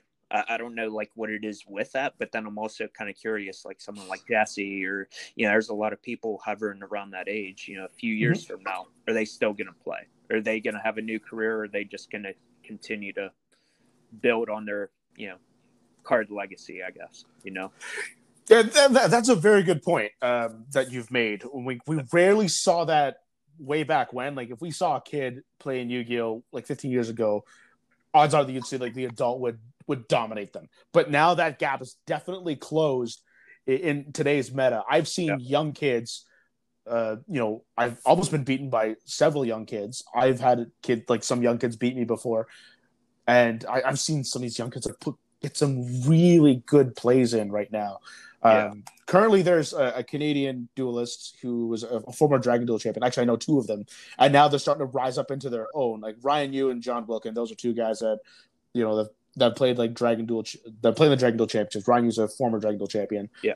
and he's now play, and he just won like a 64 man tournament just a couple days ago, and we're starting to see these young kids even develop into their own. And I've only heard of one kid back in our day that ever had that kind of fairy tale story. I don't know if you remember this. Um, Austin Coleman, who was Yep. 11 years old and won the U.S. national championship. That's the only story I've ever heard of a kid around that time dominate a big meta. But nowadays, now we're starting to see kids just get smarter and better in this Yeah. game. It, Yeah. It's crazy. And yeah, and a friend of ours, so actually Ross, also from Pittsburgh, he Ross Snappy, yep. jumped, yeah, when he was Yep. like ten. But Yep. it's like other than that, I really never heard that story. And like Austin Coleman, like that fire was lit for a couple of years. He kind of vanished himself. I, I don't know if he's kind of coming back now. I mean, you could check out his YouTube. He's doing a couple of videos here and there. So I think he's going to start to maybe play again. But it's like, Mm-hmm. yeah, you kind of didn't see that too much. I mean, I, I would think it would be people over the age of like 21, you Mhm. know, kind of like mid 20s, some like that. Like they were the ones that were topping the events. And now, yeah, I, I don't know what it is, something in the food or something, but yeah, they're, they're just doing really well. So it's crazy. Yeah, and I remember that was one of the biggest stories I've ever heard of in Yu-Gi-Oh! when Austin Coleman won the championship, won the U.S. Nats. I believe it was 2006 when it happened, and I think one of the biggest deals that happened was him versus uh, then champion Iman Hanian, if you remember him as well. Oh, yeah, for sure. Big, yeah, he was a big guy, big guy back in the day as, as far as being a duelist, and it was it was such a story to see that kid kind of evolve into what he was then. And but now you're seeing these kids who have been like Dragon Duel champions and even just even not even that level, but just evolve into their own and just become good. Like I can't even take a 12 year old kid lightly anymore because they'll give me some really good games. Yep. And I, I'll tell you what, even to put this into like perspective more, but someone like Austin Coleman, like back then, at least I'm pretty sure. Let me know if I'm wrong on this, but there weren't even dragon duels. They had to play in the main tournaments. You're right. And little kid just wiping everyone in the room. Yeah, I, I, believe you're right too. Yeah, and we yeah. we don't really see a whole lot of that like b- before way back in the day. And yeah. I, I, I wasn't there at that event because I, was an American. I didn't really have any incentive to really go to that event. But you know, reading the coverage that day, eh, like the crowd apparently erupted like crazy when that kid won and I yep. can believe it. I mean, that's a true underdog story, and but now it's starting to become more common. Yep, that we start to see these things. That we're starting to see these bigger players get upset more from these younger, lesser known players, and now they're starting to come into their own. It's it's like okay, I can't take any kid lightly anymore. Not they just should anyway, but yeah, and I, I like the idea of having dragon duels so i actually think that was you know a great step in the right direction because yeah. I, I could certainly see a lot of kids like maybe being scared or you know something that they won't do well in the big tournament well mm-hmm. you can go there play with people your age you know have fun and you know get better at the game or if you want you can go to the main tournament you know if you think you're ready or if you think that won't bother you and yeah just in general i mean the game's definitely you know it's really progressed over the yeah. years. So. It's kind of like having like when you have like a women's division and a men's division in sports. Yep. You know, it, it's kind of like that. Like you know, women can w- women can like play within like their their own gender. They can play that. But you know, we've had cases where we allow women to play in men's sports, and we don't and we don't have a problem with that. Like right now, all the major sports outlets like NFL, MLB, we there's no rule against women going into it. They have they can absolutely be welcome to play if they're good enough. Obviously, we're we're basing on competence, so we're not basing on gender. Then you know it's kind of like that kind of logic we're seeing now in Yu-Gi-Oh. You know, we'll let the little kids be able to have their own little division, so that way they can you know they can kind of hone their skills with kids their age, get better, and then when they're ready to kind of move up, they yep. can move on up. It's like the minors and the majors that you yep. see in sports as well. Like, geez, yeah, sports. What sure. a great sports. What a great comparison. I love sports. Oh yeah, sure. it's certainly missed. We'll have yeah, it back someday.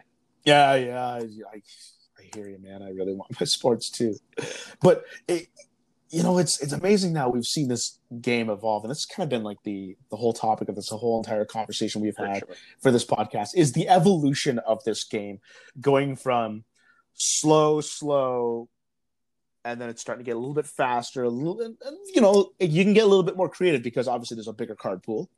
Yeah, so you can get more creative, and and now we've gone from this slow game to this incredibly fast-paced game where turns games are usually done within the first five turns.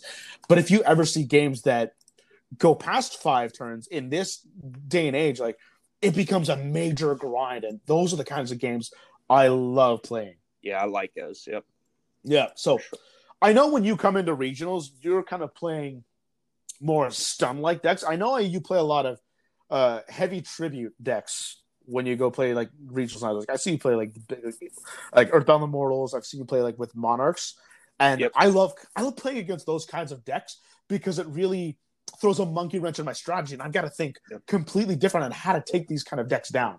It's really a refresher, yeah. And I'll, no. I'll, tell you what, I mean, I kind of feel like a lot of players nowadays, you know, they'll kind of yep. watch videos online, figure out how to do combos and like what the you know side and all that but then it's just like well what if someone does something to your combo are you going to do the right play or what if yeah. you play against a certain deck that's you know not meta are you going to be mm-hmm. able to beat it you're going to be able yeah. to think for yourself right and that's kind of mm-hmm. how i was back in the day i always strive to be better and better and honestly mm-hmm. like it's kind of a letdown. I never ended up topping a shonen jump like we were kind of talking about this, but back in the day, you had to make top eight to make the top cut, and there was like yeah. no day two, no extra rounds, you know, the next day and all that. And you know, back then, you know, I I think I got like I got twentieth at Toronto. I was using GBs with uh, Cold Wave. I think I was dad return. Yep. And then I was also using the uh, trap card that froze two back rows. And I was just going like Prisma, Tiger, Cat, like all that yep. stuff. Jingzhen really... Hu. Yeah. Yeah, Zingzen. Yep. Yep. So that, that's what I mean. Someone would look at that card and be like, yeah, it sucked, but like that was really cool. Um, so yeah, I mean, back then, you know, I, I came close to topping a couple of times. I think I had like two or three like top 32s. Like in today's day and age, like that would have, you know, made the cut. But um, yeah. So yeah, and topping a, Shonen Jump championship was a lot uh, more difficult way back when. Yeah. Because yeah, as you said, we try to get all of day one uh done. Like all Swiss rounds were done on day one, and day Yep. two was just strictly the top eight cut. And it Yeah. would suck for like one or two people because you could have an X one record and you could still not make the top eight cut, Yeah. which was awful. So like Yeah. every time I would go into a big event, I'm like, gotta win the first round, gotta win the first round because typically your tiebreakers are get progressively worse if you lose the first round as opposed to getting the, they're better if you like lose in the later round. Like I, I think the first round is one of the most important rounds of Yeah. of a tournament. You want to win that one for sure Yeah. because Yeah. it affects kinda- your tiebreakers. Yeah, and kind of going back to the striving to do better, kind of lost my you know train of thought there before. That's why I kind of stopped. But you know, like, back then, right? Like the card pool was a lot smaller, right? And Yes. you know, I, I had mentioned like how competitive the Pittsburgh area was. Like I think we only had like two or three Shonen Jump tops from our area, but it's like there were so many of us that were just knocking on the door at the last round every time, and it's just like that was a smaller card pool. So I think like back then we would probably be better prepared to face a deck that wasn't meta. But Yep. nowadays, it's just like I couldn't even tell you when I last played against like Samurai or you know what I mean. Like the card pool's so much bigger, so I kind of wonder, you know, today's players if they played against a non-meta deck, like how would they fare? Would you know how to play against it? And that, that's kind of why I, I think I like playing those, you know, rogue decks. First of all, I don't think you know they don't get love. I mean, I, I know you know I'm not going to do well. I mean, you should just be using the best decks out there, best cards, and all that. But Mhm. I kind of feel like if I had my competitiveness from years back and my mind that I have like now, like I think like I can come up with better deck ideas and like combos Mhm. nowadays for like weird decks. But if I had that competitiveness and Mhm. that mind back then, I think I really would have did did some damage. So So when you play with these kinds of decks at regionals nowadays, do do you notice opponents with how they have to play when you're playing with these like these rogue like floodgate like decks? And, well, you know, these yeah, yeah, certainly. I mean, right off the bat, if someone has to pick up your cards, I mean, that's that's kind of a plus in a way, you know. Yeah. Then it's just like, well, we'll we'll see how they play against us now. Mhm. So, yeah, yeah, it, it's definitely a curveball because people go into an event thinking, oh, I'm going to play against the top three or four decks, right? Mhm. So, yep, yeah, it's a whole different kind of strategy, and it can certainly throw people off. So, Yeah. And you know, I, I see a lot nowadays where the formats have gotten incredibly diverse for the Yep. most part. For obviously, there have been formats where we've just had like one deck that's been topper, maybe two decks. Like I think the most recent one we've had was uh, Orcust, for example, was like one of the best, was like the best deck at the time, and almost everybody was playing it in some form, in some variant of some form. But back then, in back then, uh, like for Teledad, for example, let's take that one, which was our, which was the tier zero deck, one of the best decks that was out there. Like any other deck was pretty much rendered obsolete. I always found that about ninety five percent of the time, it was the better player won. oh yeah, for sure. There was a very low like luck, Yep. like success rate that would actually like cause the win for for like the lesser player.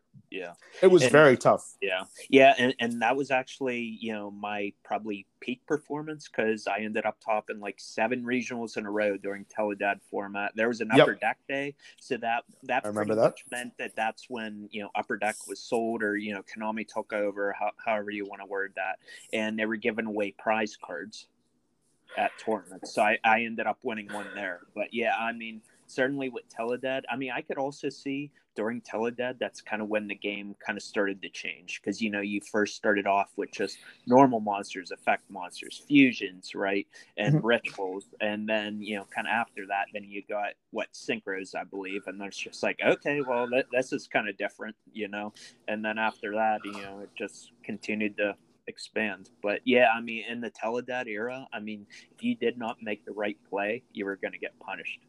Yeah, and that's way for it. exactly how I found. Like uh, I was, there was players I would always consistently beat with Teledad. I re- somebody who was like worse off than me, but there were definitely a couple players that were better than me when at least when I played uh, regionals or an upper deck day that I just couldn't beat because they were just they were better than me. Yeah, Like they did better. They they knew the deck better than me. They could Yep. they were just better than me in general. Yeah. And that's what happened most of the time. And I kind of I like those formats where it's usually the better player won because you know when you play these kinds of games, everyone wants to be at least if you're if you think you're good, you want the better player one. That's how I want it to be. It's kind of like the lower end, the casual players. They kind of don't want it that way because they want their chance to be able to win. But you know, as being as a legacy player who's played this game and I played this, I want to say I played at a, a fairly high level. Yep. Uh, with with all the lists and accolades that I have under my belt, yeah, uh, you know, I, I, think I'm a pretty solid player. Um, yep. So yeah, I like to are, have that. Sure. I'd like to think so. I only have one YCS top though. I I haven't topped the Shonen right. Jump champ. Yeah, I haven't topped the Shonen Jump championship ever. I've been close, but I haven't actually topped well, it. I think I've got about uh, like six or seven. I think I played before it got changed to YCS. But the YCS I did I top. I was for eight. sure. You're you're never gonna top one.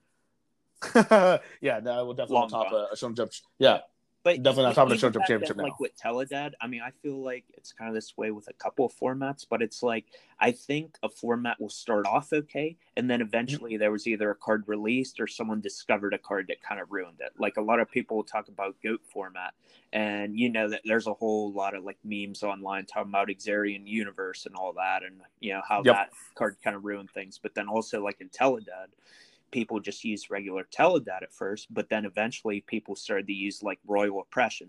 And that Yep. kind of, you know, in a way ruined things. And then I also think like another format, correct me if I'm wrong on this, but I believe it was Nekroz and people are using the Djinn, the one that you can't special summon. Yep. So that kind of ruined things too, you know? Yep.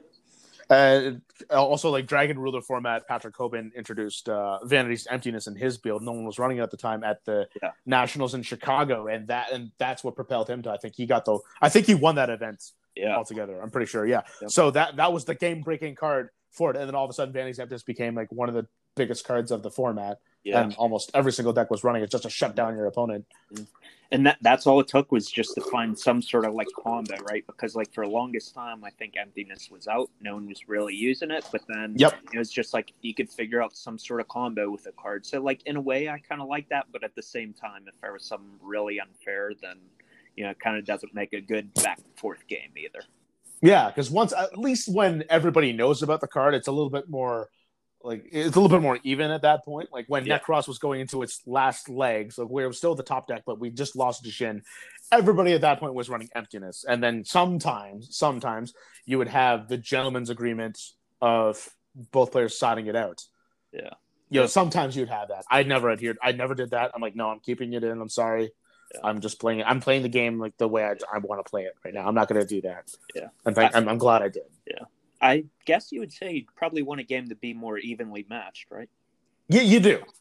the, the, the, for, for the most part, no pun intended. Yeah, At least Yeah, maybe not, for you. Not at all. Yeah. But, you you know, sometimes, but I don't mind having a surprise card happen in there because I don't want to divulge anybody away from, like, no, sorry, deter anybody away from creativity because Yeah. that's that's what it does. I mean, Jeff Jones, for example, one of the most creative play professional players to play this game, Yeah. you know, has a whole bunch of tricks up his sleeve. You know, I don't want to do that, but it, it is nice to kind of play games where both players just have no like inherent advantage over each other per se. It's it's kind of near impossible to do because everyone's skill level is different, so you can't really have that perfect level playing field. But you'd like to at least have it at points where it's level as possible in some Yeah. cases. Yeah, I, I, I think also kind of like back in the day, I'm always going to refer to back in the day because you know that's what I'm from, right? But it's like, Yeah. you know, you would be able to side certain cards that would just be able to like, I don't want to say like, I, I think like nowadays, right? You're siding cards to just like white back rows, right? Or white monsters or stuff mm-hmm. like that. But it's like back then, I think like you could side in like a monster you know, that would make your deck a little better against something. You know what I mean? Like I, I feel like the texts were more there back then, but nowadays it's like you're just gonna have uniform like removal or negation and you know what whatnot. Yeah, I siding is completely different now from what it is before. I mean, before I could side in traps even when I know I was going to go second back in the day. Nowadays, every single card that I side in, it has to be live first turn in Yep. some way, shape, or form, or else that's it. I've lost the game. Yeah. Like almost all the time, unless I have, unless I can make use of it first turn, I'm going to side out practically every single trap card that I play with. Like for example, when Yes. I played Salamangreats, I sided out Salamangreat Rage and Salamangreat Roar when I know I was going second, and that's just how the game has kind of evolved Yep. into yep. it. And then you want to put in like more spells, you want to put in more, uh, more uh, and back row removal to at least get rid of the floodgates. Like you have to plan around that now. Yeah. Like siding is completely different. Like I sided in for I think one regional I was playing Mermails. I sided in snowman eaters. Oh yeah, that, that's what I, I- mean. Yeah, Yeah, You- even though I knew I was going to think, second. wow, g- gonna set a monster like you can't even do that nowadays. And it's like back then, you know, we could set like Doom Caliber Knight, right? Or it's like No. or more traps, right? Because we knew the game was going to be a couple of turns back and forth. But Yeah. nowadays, it's just like you set a card, you set a trap now, or if you set a monster, you might die. Yeah, it's exactly that. Like I play the video game when um, when I set up my board on the video game and someone just sets a monster, I'm like, okay, they're done. I've, I've got them. They're Yep. screwed. Yeah, Yeah, you can't you can't do that anymore now. You can't. It's it's harder to play incredibly passive nowadays. You have to be ag- aggressive, aggressive, aggressive, and it's kind of steering Yu-Gi-Oh in a direction where you get all these players that think, okay, aggressive is the way to go. But then when you put them in a format where, like I said, back in Yu-Gi-Oh, you play structure decks, they're going to think, oh, let's play aggressive, aggressive, aggressive, and then they get punished wildly. And and that, that's how like I, I won two Yu-Gi-Oh days in one weekend because I have played against so many players that weren't legacy players that didn't know how to not overextend. Yep. When this whole entire game now, it's just put all of your cards on the table. Can your opponent break it?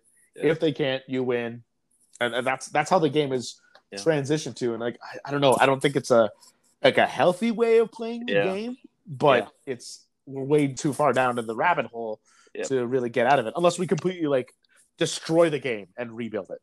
Yeah. Yeah. I think also, like, you know, for nowadays, right? Like the sort of traps that you can use, they have to mm-hmm. be playable when you Yeah, permanents evenly Yes. matched, right? Like those are huge differences there. So, yep. yeah. Or they have some sort of beneficiary effect if they're in the graveyard of some kind, some way that you can like utilize them. Paleozoic a few years ago, I, I think the Eldlich do that as well. Yep. They do stuff when discarded, right? So it's like, yeah, I mean, it's just a whole different form of thinking. And, you know, it kind of then goes back to the hand traps again, right? Like if you Mm-hmm. don't have hand traps, right? And like, let's say you did set a monster and you don't have hand traps. Well, you're not going to live. I mean, I, I don't know how likely, you know, that would be, but, or even if you make a board and you don't have hand traps, they could just break yours and then just steamroll you. So it's certainly, I don't want to say partly luck, but, yeah. Yeah, and we're starting to see a lot of cards too that uh, that don't miss timing anymore. Remember, we Yeah. had a lot of cards that would miss timing way back when. Nowadays, Oh. we don't really have that anymore.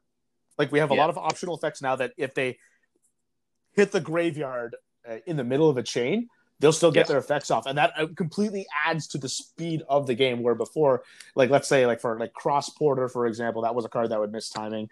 Um, Sagi the no, not Sagi the Dark Clown. What's uh, Peten the Dark Clown? Yep. That would that would miss timing, but nowadays we're getting so many cards that don't miss timing anymore. So when we bring back a card that can miss timing, like say Dupe Frog, Dupe Frog is a card that is commonly Yep. played that can miss timing. People are like wondering what the hell does that mean?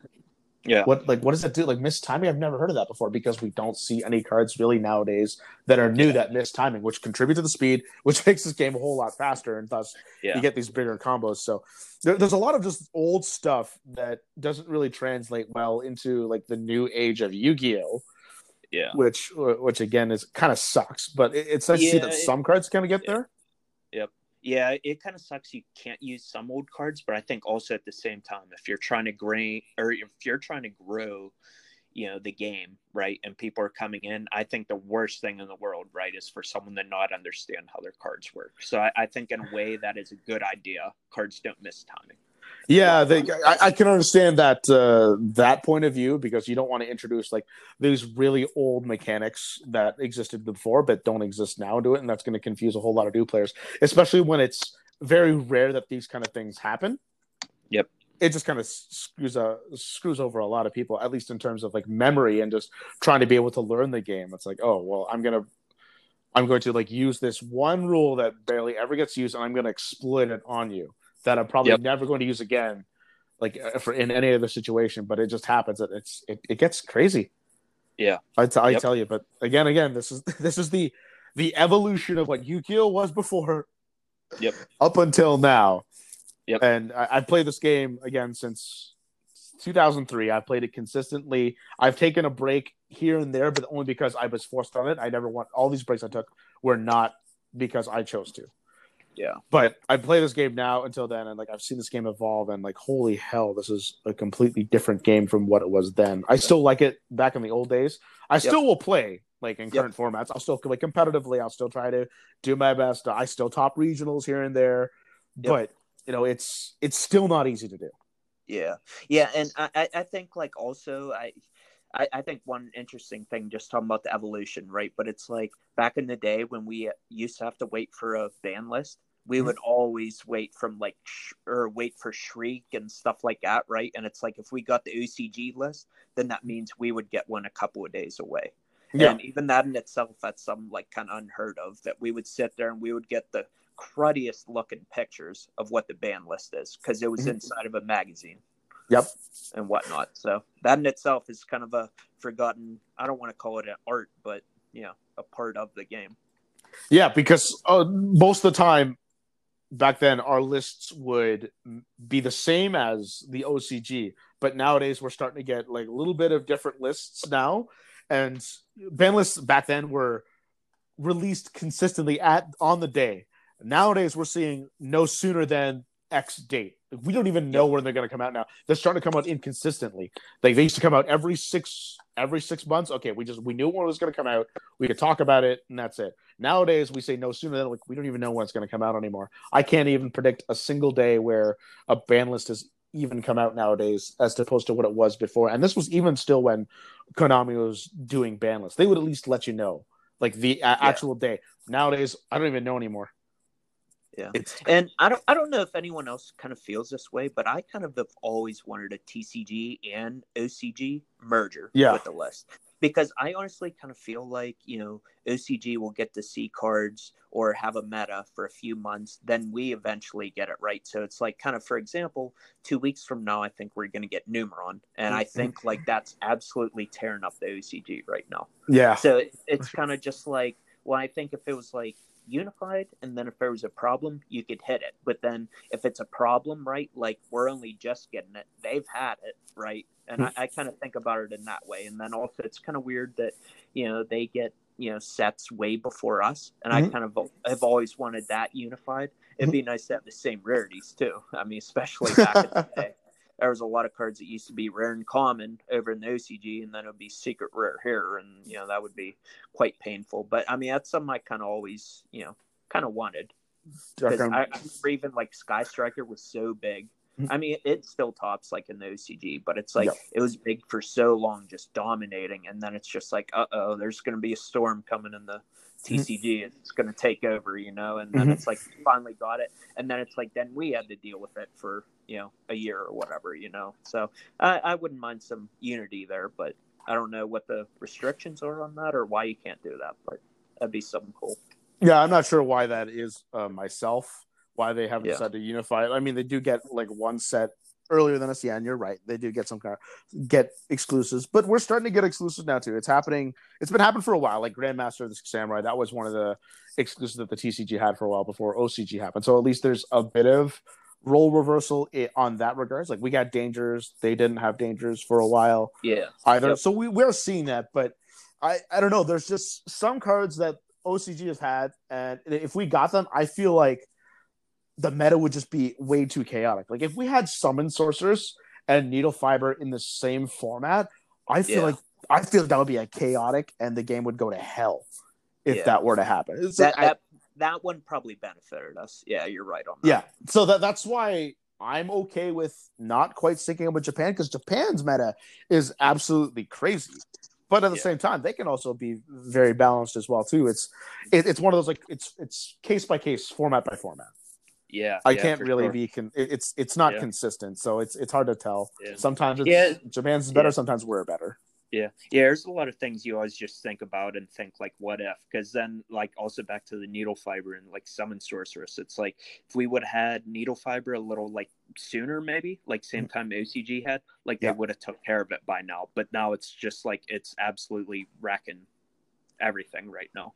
Yeah, I, I, found that to be kind of poor on Konami's part because at least when Upper Deck was running the game, they would pre-restrict certain cards because they knew Yeah. that there would be like a big there'd be a big like power grab and Yeah. that's not what we wanted but with konami you don't see like cards that appear broken they just Yeah. leave it at three and just let let the card run rampant until like maybe a format or two later it's like okay now we're finally going to restrict it Yeah. it, it's I think that's I think that's a problem as well that Konami has with at least like limiting or restricting cards. I can't remember the last time Konami's done that.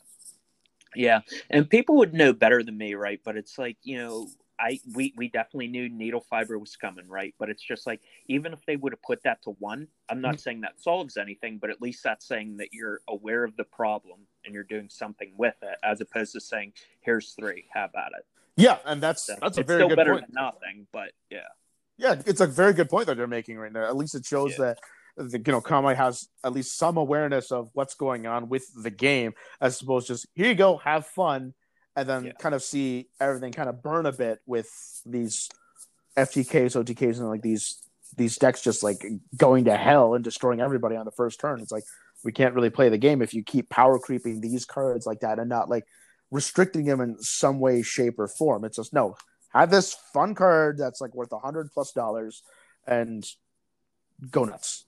Yeah.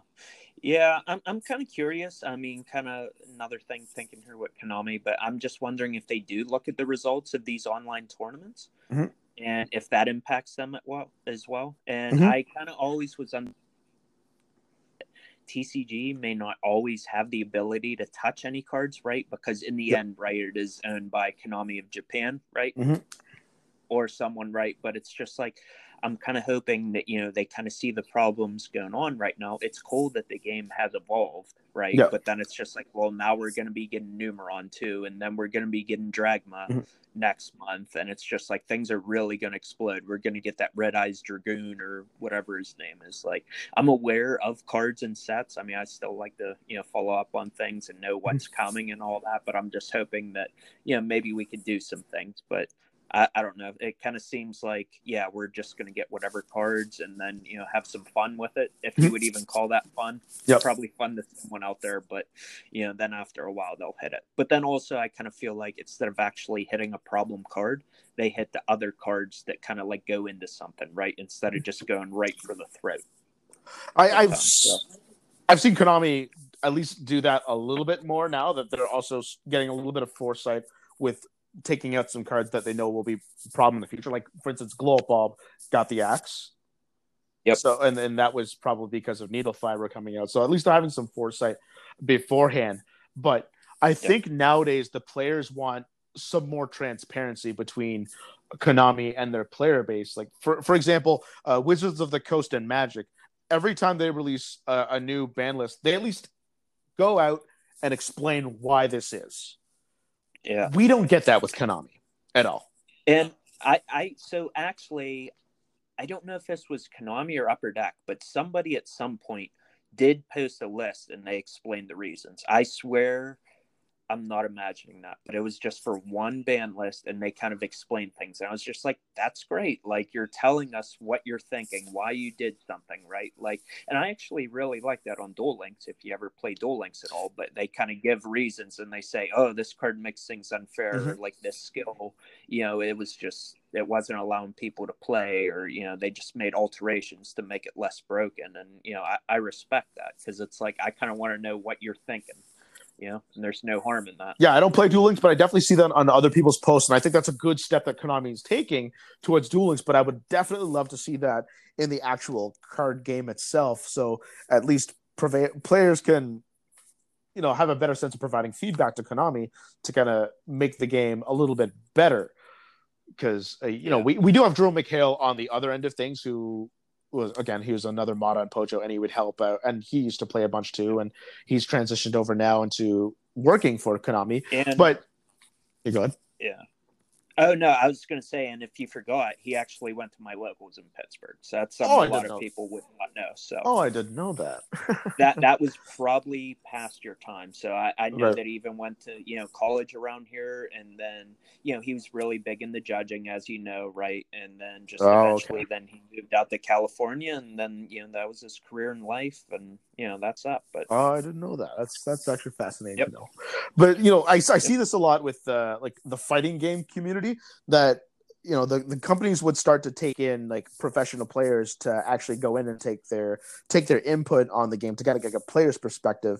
But you know, we don't get a whole lot of that in in the Yu-Gi-Oh scene, uh, as far as I know. It's just Jerome McHale is the only person I can think of offhand that has has made that transition from like being a very good player because he's topped a he's topped an event before he's topped a Shonen Jump before, and making that transition over now into like now he's working with R and D department. And you know you don't see a lot of you don't hear about a lot of like good staff that Yeah. were like formerly like top players in Yu-Gi-Oh. It's just something, something you don't see anymore. I mean, correct me if I'm wrong. I'd, I'd love to be proven wrong. No, I, I, I mean, I, I think that's right. But I, yeah, I also think that, you know, kind of in our world, we may think that something's a problem, but, you know, I guess maybe we don't own the rights or something to that, right? And there could be a lot of back and forth saying, yeah, well, you want this. Well, how about this instead? So, Yeah. But yeah, I mean, kind of in general, I'd kind of love, I would love to hear like input and I would love for Konami to listen to the players, especially like these big name players you were talking about in today's day, Mhm. you know, day and age and all that. I, I think they would have great input on that. But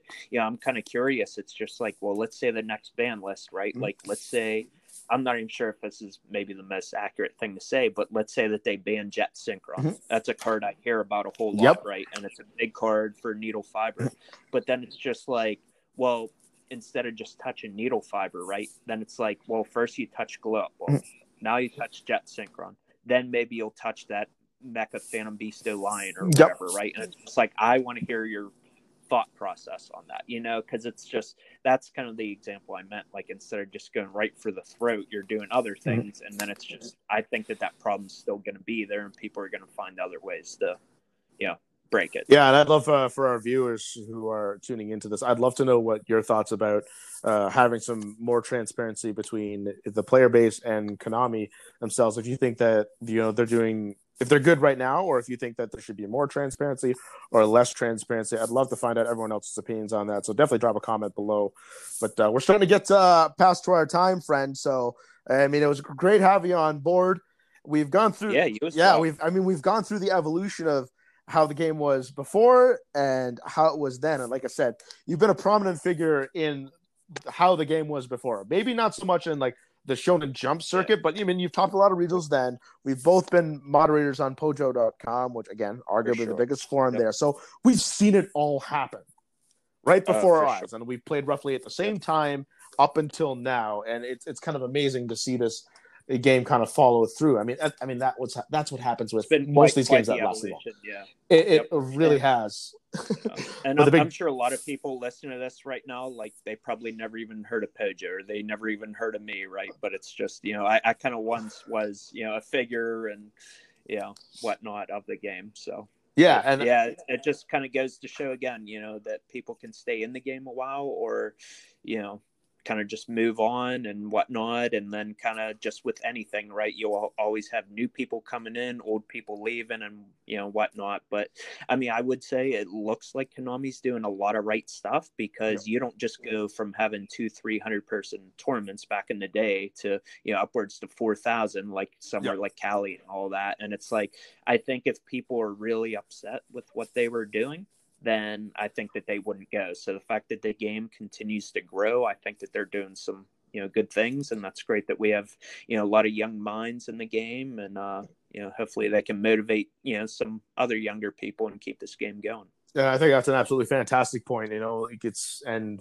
you know regionals have been uh, very enjoyable even in these like weird fast formats because you know we're seeing all these players come out and, and that's what you want, right? You you you don't want to go to a local that has like five six people. You want to go to a local that has you know like 20, 30 people. And I've I've seen that evolve in my own card shop as well. I've seen it go from like eight people up to like I'm getting like 20, 30 people local and like in a town of like eighty seven thousand. So it's it's Yeah. fantastic to to see that Yeah. kind of thing, and I And I think you make a very good point on you know Konami had to be doing doing something right if we're seeing attendance yeah. go up and this in this game is kind of evolving to what it is now. So I, I like I like what you said. Yeah. There. Yeah, yeah. I think also just you know in the end, you know, I just wish nothing but the best for you know all the areas and whatnot. Like, I mean, even though you know Konami is doing part of it to grow the game, I think also you know kind of the local shops, right? Like, you got to get your name out there, mm-hmm. like grow your audience, right? Yeah. Grow your tournaments, right? And then just from there, that's you know the only way you can get bigger and you know get better, I guess too. So and it's definitely nice to see these you know like local shops kind of grow like this in attendance too because that's always that's always good for business oh, yeah, and you want to sure. and you want to see these local shops thrive like i've got we, we have i have two local stores in in my town now of 87000 people. And before almost always there just used to be one. And it's just nice to yeah. see that you know i can go to two different places. I work for i work at one of them which yeah. is nice. But you know just having and, that availability yeah. And I still say like I'm I'm not basing this off anything, just using logic, but I honestly feel like there's a lot more players out there or people that collect the cards, but it's just they don't know where to go. Or they don't know that there's a competitive scene, you know, or it's just maybe there's people that just watch the shows and that's how they like play and like collect, right? But you know, there's a whole different realm or world to this game, you know, and you can take it to a whole different level if you choose to and that was a really good resource for me because I travel out of town a lot and I love playing at several different kinds of locals. I mean, that's how I found out the locals in Pittsburgh, like talking to you, and then I would also look yeah. up online. So it was a great resource for me to be able to travel all over the place and play at these different places. So it, it's really nice to see these places grow, and uh, at least we know that the game of Yu-Gi-Oh is still growing because, again, as you mentioned, uh, the population uh, and the attendance has been rising over the years, yeah. which is nice to see. I mean, again, I'd rather have more people than less people at a, at a tournament. Yeah, yeah, I definitely just really hope right now, just with this pandemic and all that, because you know we're all wondering, like, well, there there may be some areas that do like locals, but it's just like the things that they're you know having to do, you know, it's just awful, and I just hope that we you know come to a good resolution here because even I was thinking, I'm like, if I go to a regional or YCS, you know, are you going to space out the tables, put up plexiglass, have a mask on, you know, keep six feet apart? Like, how are can we like pre-register maybe to kind of help things? And mm-hmm. I think you and I both agree that Yu-Gi-Oh players, I mean, not all of them, but you know, some they're you know pretty dirty. They don't like to shower and all that. then, then when you hear about a pandemic, it's just like, you know, that's not a good mixture. I, I don't feel too good about you know the future a little bit but you know i hope for nothing but the best and hopefully we find a solution to things going on right now and we can continue to grow the game well i'm hoping that's going to be one positive that comes out of this pandemic is uh, we got a little bit more uh, you know sanitation standards within our players because it's definitely a stereotype but we made it yeah. for a reason it's it's in the rule yeah. book now that you can yeah. not have somebody because they're uh, not quite good at the hygiene but nonetheless i have jeffrey lang here Senor Blanco88 on YouTube. He's got 4K subs. I will put the link down below in our description if you want to check out his channel. Jeff, thanks so much for being here with me again, kind of discussing. thank you for the invite. Yeah. Evolution of the game and just kind of taking me back on a time travel. Uh, any shout outs you want to give before we head out? Uh, yeah, I mean, not really in particular. I mean, like I said, like I don't really know that many people that play anymore. I mean, certainly to you, um, and you know, you're more than welcome to, you know, if you want to send me this podcast, I'll post it on my channel. I'll definitely be sharing it up in Facebook, and hopefully, Beauty. you know, some people listen to this and you know get nostalgic or kind of get an idea of how things used to be and how things have you know evolved but yeah that's really it I, I, don't like go to locals or anything anymore so that's why i don't you know kind of have any shout outs or anything but yeah, I'm, I'm just uh, happy that you're doing these podcasts because there's really no one out there that's doing that right now. So I hope that this really, you know, takes off for you and becomes a thing. So that's what I'm hoping, man. The first full fledged journalist to actually do a Yu-Gi-Oh podcast, and that's that's the goal here. I'm hoping to get big. I really appreciate that. This is Jeffrey Lang, Senor Blanco88 on YouTube. Subscribe to him. Links below. Thank you for joining us. This is week number three for the Gate Expectations podcast. Thank you for tuning in. Hopefully next week I'll be bringing another guest who always might call himself the best. This is the Gate Expectations podcast. Thank you so much for joining in. Don't forget to like and subscribe. For more information, check out the Gate Expectations podcast on YouTube, Facebook, Patreon, Twitter, and Spotify.